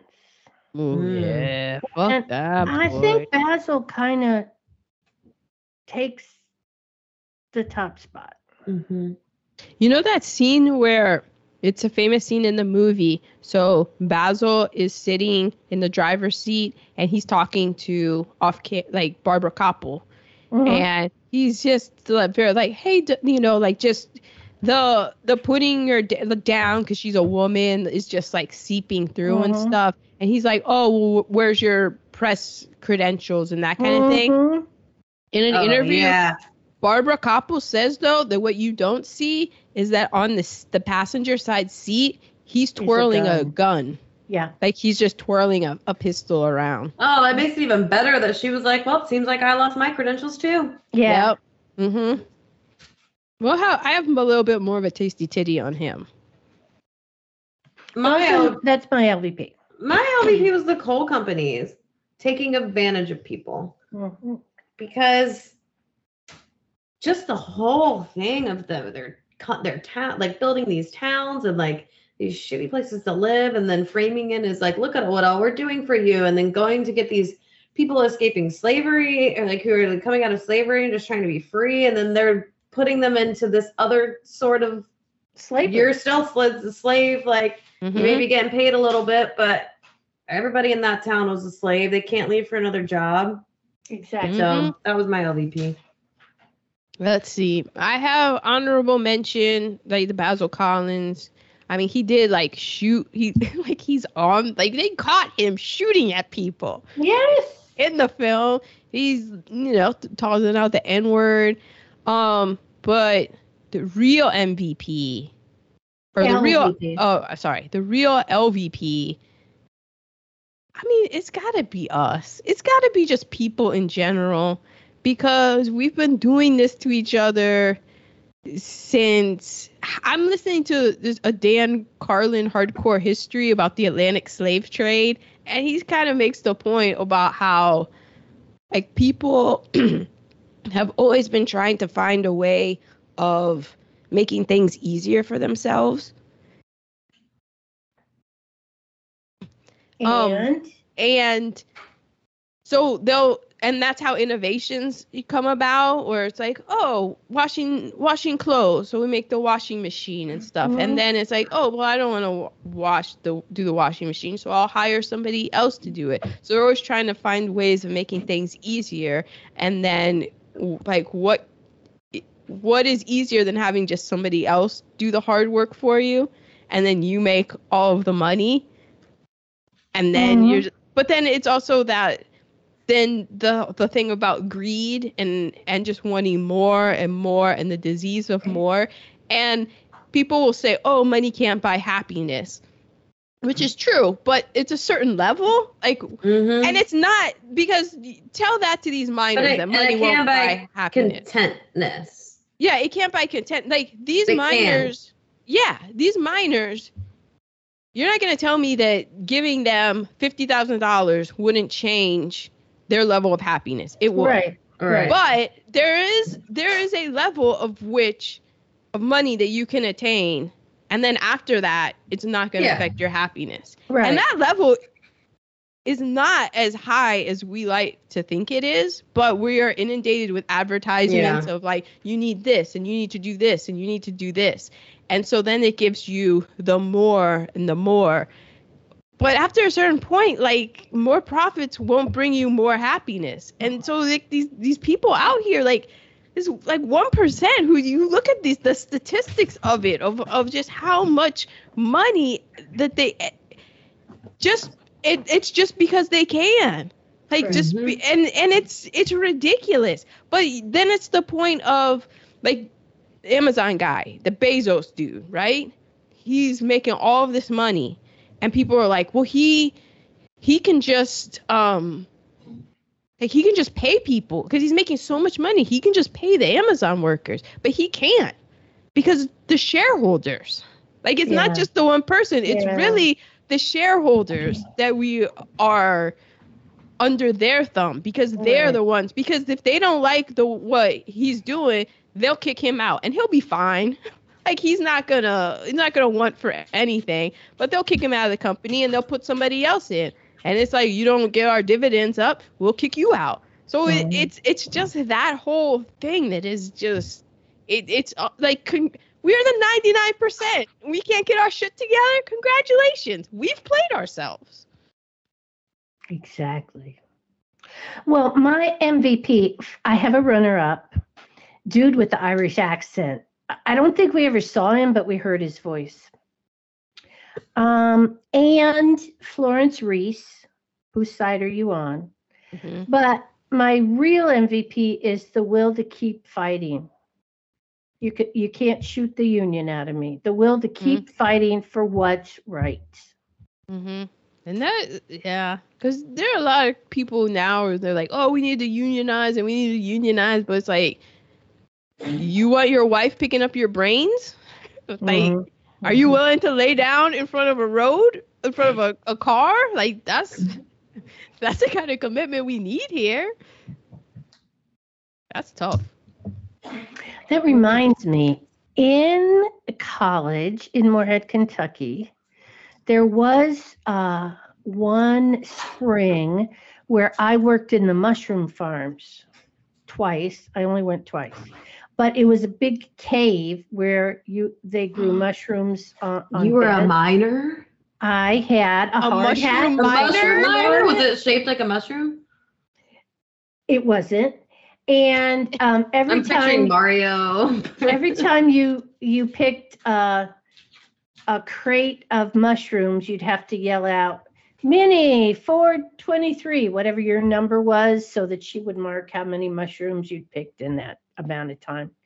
Um, and I was I was in the the mines with um with these the women uh, women similar to what we saw on this, and they would keep the college girls separate from the um,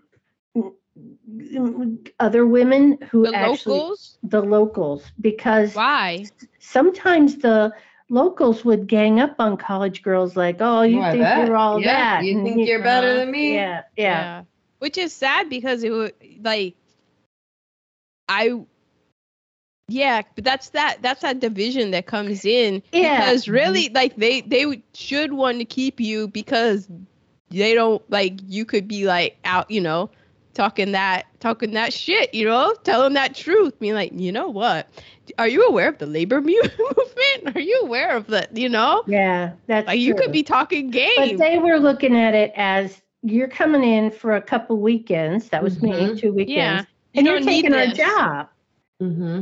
right exactly Mm-hmm. yeah i did it two days it was uh it was hard work i mean it was not hard it wasn't hard work but it was It was manual labor. it was manual labor and you know what because i had to take the mushrooms and cut the cut the ends off and put them in you know these li- and uh, you would be burping mushrooms even though you weren't eating them just the Ew. smell um You got Yeah, the it- mushroom lung.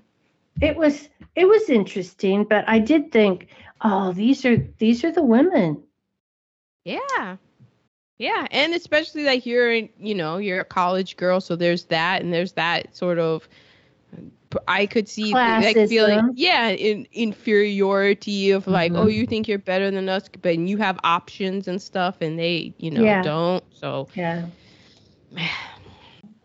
okay teeny you're mvp I have a runner up. My runner up is the music. Man. nice And like, it's not just music to be music. They're telling stories. Oh Mhm. yes Yeah, you gotta Oh, listen yeah. to those lyrics. Um, but my MVP is the women, all the women, the wives. amen This was really about the women of the coal Yes, miners. I It- agree. they really, and even like we we already brought up the time the um, what's her name that did the documentary? That's doing Barbara interviews? Kopple. Barbara Kopple, when the fuck boy was like, I don't, can I see your credentials? And she was like, Well, can I Mhm. see yours? And he's he was like, I seem to have lost mine. She was like, Well, I seem to have lost mine too. But Exactly. all the wives, I mean, they really went to bat for their mans. Mm-hmm. Um, because I don't think the men would have been in it that strongly if the wives had been against it. Well, well, the one woman who was just like, you were in bed and you were in bed. Yeah. And, yeah, just like calling them out. And I wondered, was it because by because we have to say that the strike went on for 13 months. So was it a thing where they were just like got tired? But these women were like, no, and that's ain't that the way that it just is. yeah. I mean, which which brings back to 1976 was the first year that they the Na- U.S. Naval Academy allowed women in. It- Exactly. Exactly. Man, y- y'all don't even understand. Mm-mm. So for me, I have an honorable mention of Lawrence Jones. He was the man who uh, we saw parts of his brain in this film. We did. Mm. Um, he got shot and killed, and he left behind a young child and a 16 year old wife. He left Um, behind two young children. One was his wife. Oh. yes.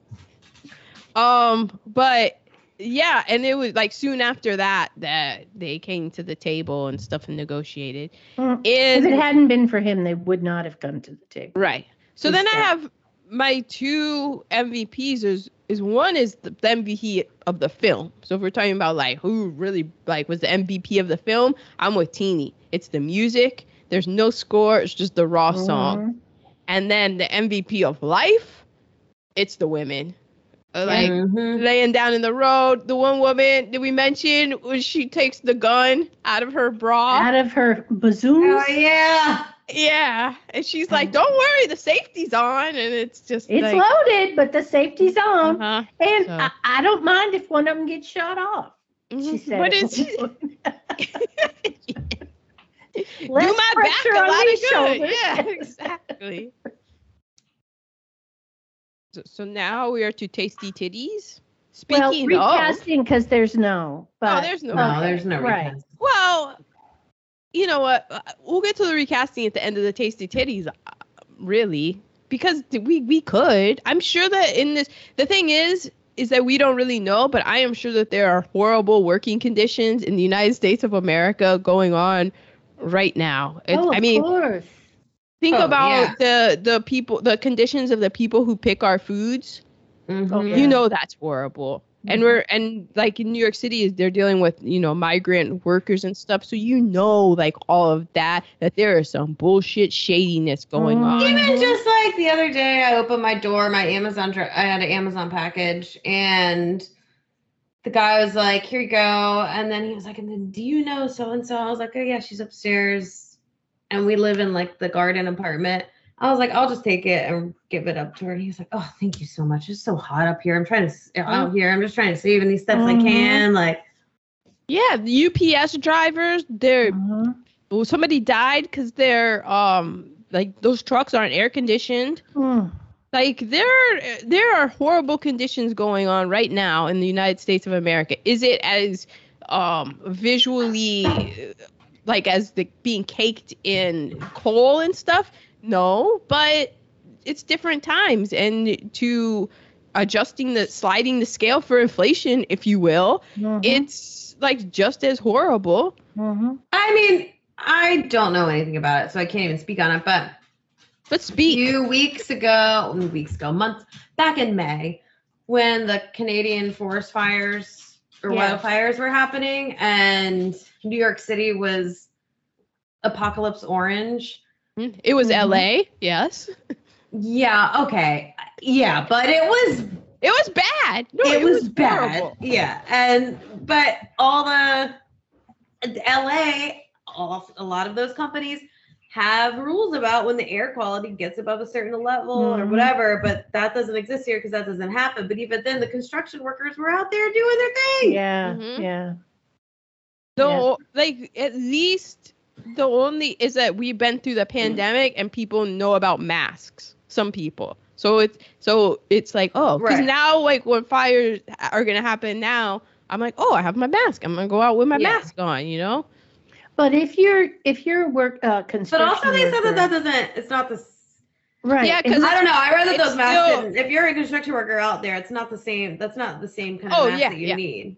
And also it has And also, to it should be provided from your workplace if you're going to be out there. yes. Yes. Also, like the because it.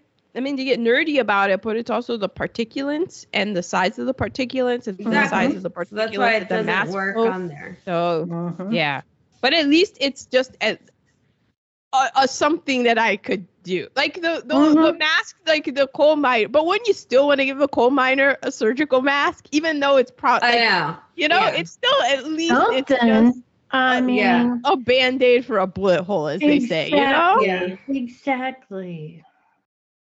Okay, so tasties.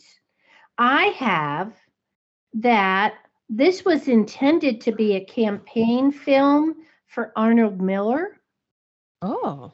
but that the strike caused the filmmakers to change the principal subject. Mm. So originally they were just like his election, but then it was, oh shit, this strike is, I mean, and then dude got killed. Yeah. And, and so it went in a whole different direction. because it, it was started with the uh, Kenzie Miners for Democracy, and they were a union reform movement because they wanted to attempt to unseat the Tony Boyle guy because he was the president of the UMWA, He was and he's the guy. Yeah, and then he, Yablonski was running against him, and Right. everybody liked him.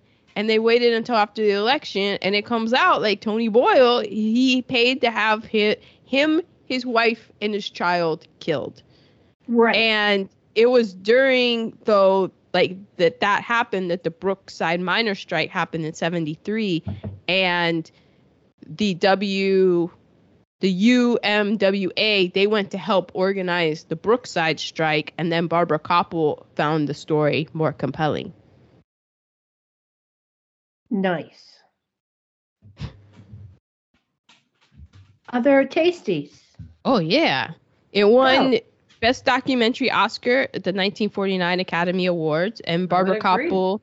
mhm, She accepted the award, quote, on behalf of the miners of Harlan County who took us into their homes, trusted us, and shared their love with us. Nice. It started in 1972 when Kopple moved to Harlan County after she had been working on this other uh, story. And she had a crew of five and a $12,000 loan, which today would be about $87,700 about. But she still like ran out of money, like blew Oh, through I'm money. Yeah. she lived with the miners and even filmed when she ran out of film she um kept pretending to film because she noticed that the presence of the camera seemed to keep the violence down Oh, Oh, wow. okay. I Mhm. wondered about that. so yeah. this film is like a cinema verite but it goes into that paradox of like well there's still a camera there and because of the presence of the camera and every like miners all like that was kind of one of the things is that they noticed and they credited her they were like look if she hadn't been here documenting it and having the camera out who knows what would have happened. It would have because they had lived through the bloody harlan and stuff they were like it would have been so much worse. So the whole film, it took four years to make. It ended up costing two hundred thousand dollars in like nineteen seventies money. So what would happen is she would film as much as she could, and when she ran out of film and money, she would go back to New York City and work odd jobs. And she would also solicit and get donations, like the American Film Institute donated. She would go to um, churches, like I, Methodist churches donated, um, different organizations to to get money. She got loans from her parents, friends. Mm. Then she went into her credit cards. I guess she had her Mm. parents let her get a credit card. yeah. And she like so she went into a huge debt to continue to finance the film she ended up with over 50 hours of raw footage to Wow. go into a 103 minute documentary Wow. um she's quoted as saying if i was ever caught alone at night i'd be killed by like by the mine owners. So she carried two pistols on her. I saw a picture of her at the time. She looked like such a badass. Like she was like had all her equipment around her and stuff but kind of like looked coal minery and stuff. And i was like damn she she was cool. Um in a 2015 interview with Variety, Kopple said that head strike breaker Basil Collins wanted to hire someone to shoot her. And the most dangerous inci- the most dangerous incidents were acts of violence by the mine owners against the miners. They would hire prisoners to beat up people and shoot Mhm. at houses. Mhm. They would beat hire them to beat them up and shoot at houses. The people had to line their walls with mattresses Jeez. Wow. which is nuts but also remember this was they had done this before Yes. like Yeah. this this wasn't 40 years before. yeah like to us we think that this is wild but like they have been they're like oh we're doing this again i, I wonder if that's what go to the mattresses means you know Oh. i don't know um we mentioned earlier that the coal mining footage was from a, a different mine it was from the blanton's mine um and i i read somewhere that there are no unionized mines anymore in kentucky as of today Really? I'm not sure about this. So then I read this article, Harlan County, USA Revisited by Pam Golden, and that's where she was interviewing the Blantons, who own the Blanton coal mine. Um, so the guy, the Blanton guy, he was he remembered the time of the strike, and he was like, "Yeah, we sold forty four thousand ton to Duke during the Brookside strike." He said, "quote He called it a right smart heap of coal." Oh. So so he, you know, but he, Yeah. yeah, he, I mean, it, capitalism, man, you can make the money. And It's then, capitalism. so the guy Basil Collins, the strike breaker fuckboy guy. So Pam Golden learned this from the Blantons guy. Because the Blantons guy, he uh he had been a master sergeant in the military. Okay. Ba- he said that Basil Collins, his backstory, his origin story, if you will, is that Basil Collins had been a POW and survived the Bataan Death March. oh shit. Yeah. Oh, He said- wow. He said that Basil was a prisoner of war and he was held in a tiny cell, and that the guard that was mm. assigned to take care of him, feed him, and such, he treated Basil unkindly, did unspeakable things. When the Oh. war, when the war was over and Basil was released, he came back and took the guard's sword from him and whack, cut his head off. I'll he- bet. He wasn't afraid of anything. That's why Duke Power Okay. hired him. Oh wow. All right. Wow. Yeah. So I don't know. Like that's just the story that I don't know if that's true or whatever, but Yeah. definitely was in World War II. He was a POW and he survived. Well, So- that explains some things. Wow.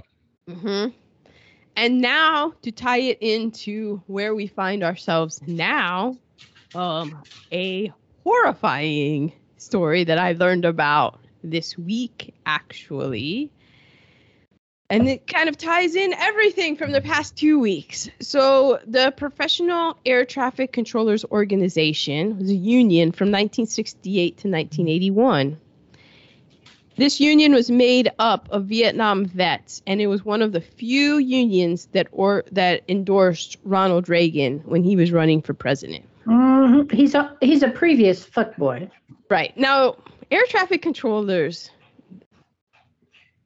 I think we don't really think about like what they do, but their job is extremely tr- stressful because it's in the name. They're the ones that are in the tower that are directing traffic in the air of these airplanes that are going super fast, Mhm. loaded down with passengers and people and things, and they're coming in and out of airspace. And they're the ones that have to tell you, all right, you turn right, you line up, make the approach, all of that to keep because it's Without just air. hitting another one.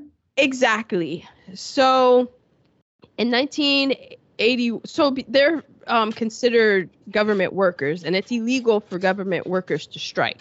But it's always interesting because it's like, it's interesting which laws are enforced. It's and that is always and everywhere completely political. Which laws are enforced? Mhm. So in 1981, the union went on strike protesting unfair wages and long work hours, which, if you think of a group of people that you don't want working long hours Right. Oh yeah. and that you want Right. to pay well, and this is in 1981, think about it now with how air traffic has just exploded. Um, so the union went on strike in 1981, and the Reagan administration came up with a plan. They're like, all right, we're just going to accelerate the people who are in air traffic Mhm. controller school. We're going to Mhm. like rush them out.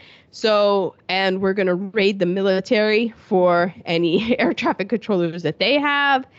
And so the first two days they they did that and they got super lucky because the sky over America was just crystal clear and pristine.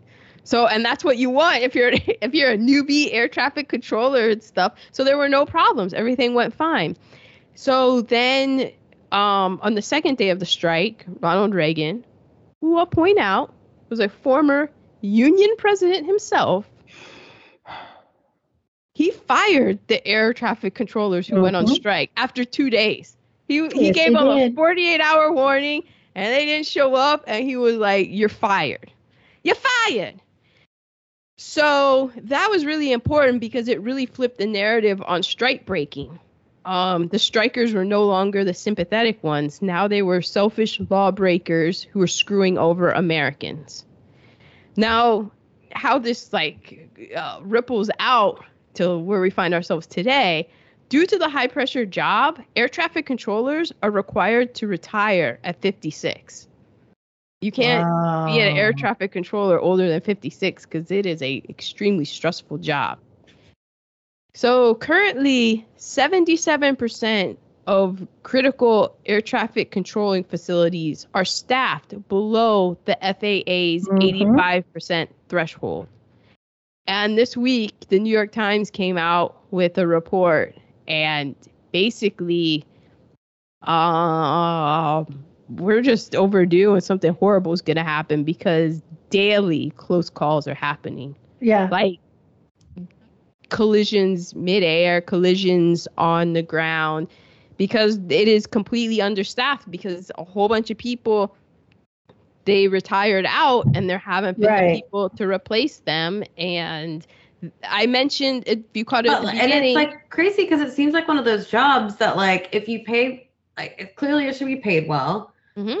and if you get the right amount like if you have the right conditions and it's paid well it should be a very like high skilled job but that that could be an easy thing to be like oh i'm good at this not a lot of people are going to want to do it let me go to school for this and then i can but they make the conditions so But exactly. it's a government job and there are a whole bunch Yeah. of people out here who are talking about to cut back on on government and Yep. that's the thing like people like hearing that oh cut back on government and they don't realize how much government like Mhm. does for the Mhm. people like the FAA that's government so they're like cut that they're like the R- IRS that's government cut that but Mhm. the IRS is the one, like, look, yeah, I, like, fuck the IRS. I understand it's taxes. Nobody likes it. But they're the ones that are collecting the money to pay for the FAA, to have the money to pay for air traffic controllers. Is there grifting going on? Is there, like, nefariousness going on? Yes. But we need people and we need to pay them well because it's a super fucking stressful job. and not just pay the them air- well, but give them the benefits. Give them, you know, uh, uh, paid vacations. Give them a day off every two weeks. Give them some perks. Everything that- every two that weeks you have like Yeah. everything that yeah it, it's it's just it's just wild and it affects all of us and i Yeah. listened to that it was a daily episode and it was terrifying and it and basically it's they have these la- levels and layers of protection but everybody's just saying like like we're sounding the alarm and unfortunately Mhm. nothing's gonna happen until Something happens. yeah, and then it's it's gonna be like us before on September 10th, 2001, versus Today's September 12th, September 10th. 2001. Yeah. Yeah, you know, like, hey, hey, alarm bell, alarm bell. Hmm, Mhm. We're fine, we're fine. We're America, we're fine, we're good, we're the best. It's okay. I'm in a day off in addition to two days off every week. oh, so I'm every other that. week Oh, get yeah. three days off. You know, Oh, just cool yeah. Yeah. I mean, that's that's what I have. If you look at it, if you break it down, every two weeks is a day off. Oh like Well- like a vacation oh yeah Oh yeah, Yeah. I mean, like I accrue hours. Oh, yeah, every yeah, two yeah. weeks. I Right, right. Wow. This has been heavy. I'm heavy is the labor situation in America. I, and it's it's only gonna get worse because the climate is only gonna keep getting fucked up and causing more and more. As I'm sitting here sweating my tits off. She she is hmm. she is down to a sports bra. Actually, uh, is it a is it an Allbirds? No, it a sports bra? it's it's Under Armour. We had to go with the Under Armour. Okay. Well, because the Allbirds are drying. and we see sweat stains. Okay, so next week we're going to go light. Oh. A- a- As light as okay, yes. So this has been Harlan County, USA. Really, everybody should watch it. Everybody should watch it. Mhm. Just just to get a different mindset. But next week we're gonna go for a little uh, glamour. We're gonna go with Teeny's favorite um, old timer actor. Oh. Um. Oh, I know it. Cary Grant. We're gonna go with Cary Grant. okay all right all right 1955. Is it a Hitchcock film? It is a Hitchcock film because I love Hitchcock films. to catch a thief? It is to catch a thief. Well, Wow. wait a second. Kelly. Grace Kelly. Yes. Grace Kelly, I believe in To Catch a Thief. Looking fantastic. Exactly. So, you know, we need some fluff. Whew, it was a rough week. So, and, and tomorrow is 9 11. So, we're gonna, yeah, so we're gonna go with some fluff. It's an hour and 43 minutes. It has a Hmm. 92% on Rotten Tomatoes. Wow. And it's Cary Grant and Grace Kelly and Alfred In- Hitchcock In Monaco. in Monaco. There was just the- there was just a earthquake in Morocco, Not the same place, is it? not the No, same not the place, same place. but not that far away. Mediterranean. That's true. Mhm. Oh, Uh, but oh, French. Here we go. I'll tie it together. Colonized by the French. Although, Really? isn't Morocco a principality? It's not. It's a principality Yeah, it's not France. anymore. Okay, listeners. Wow. Okay, this has been Harlan County, USA. Next week, a little bit of fluff. Um, and hope you learned something. Mm-hmm. Union. Okay, then. Bye. Bye.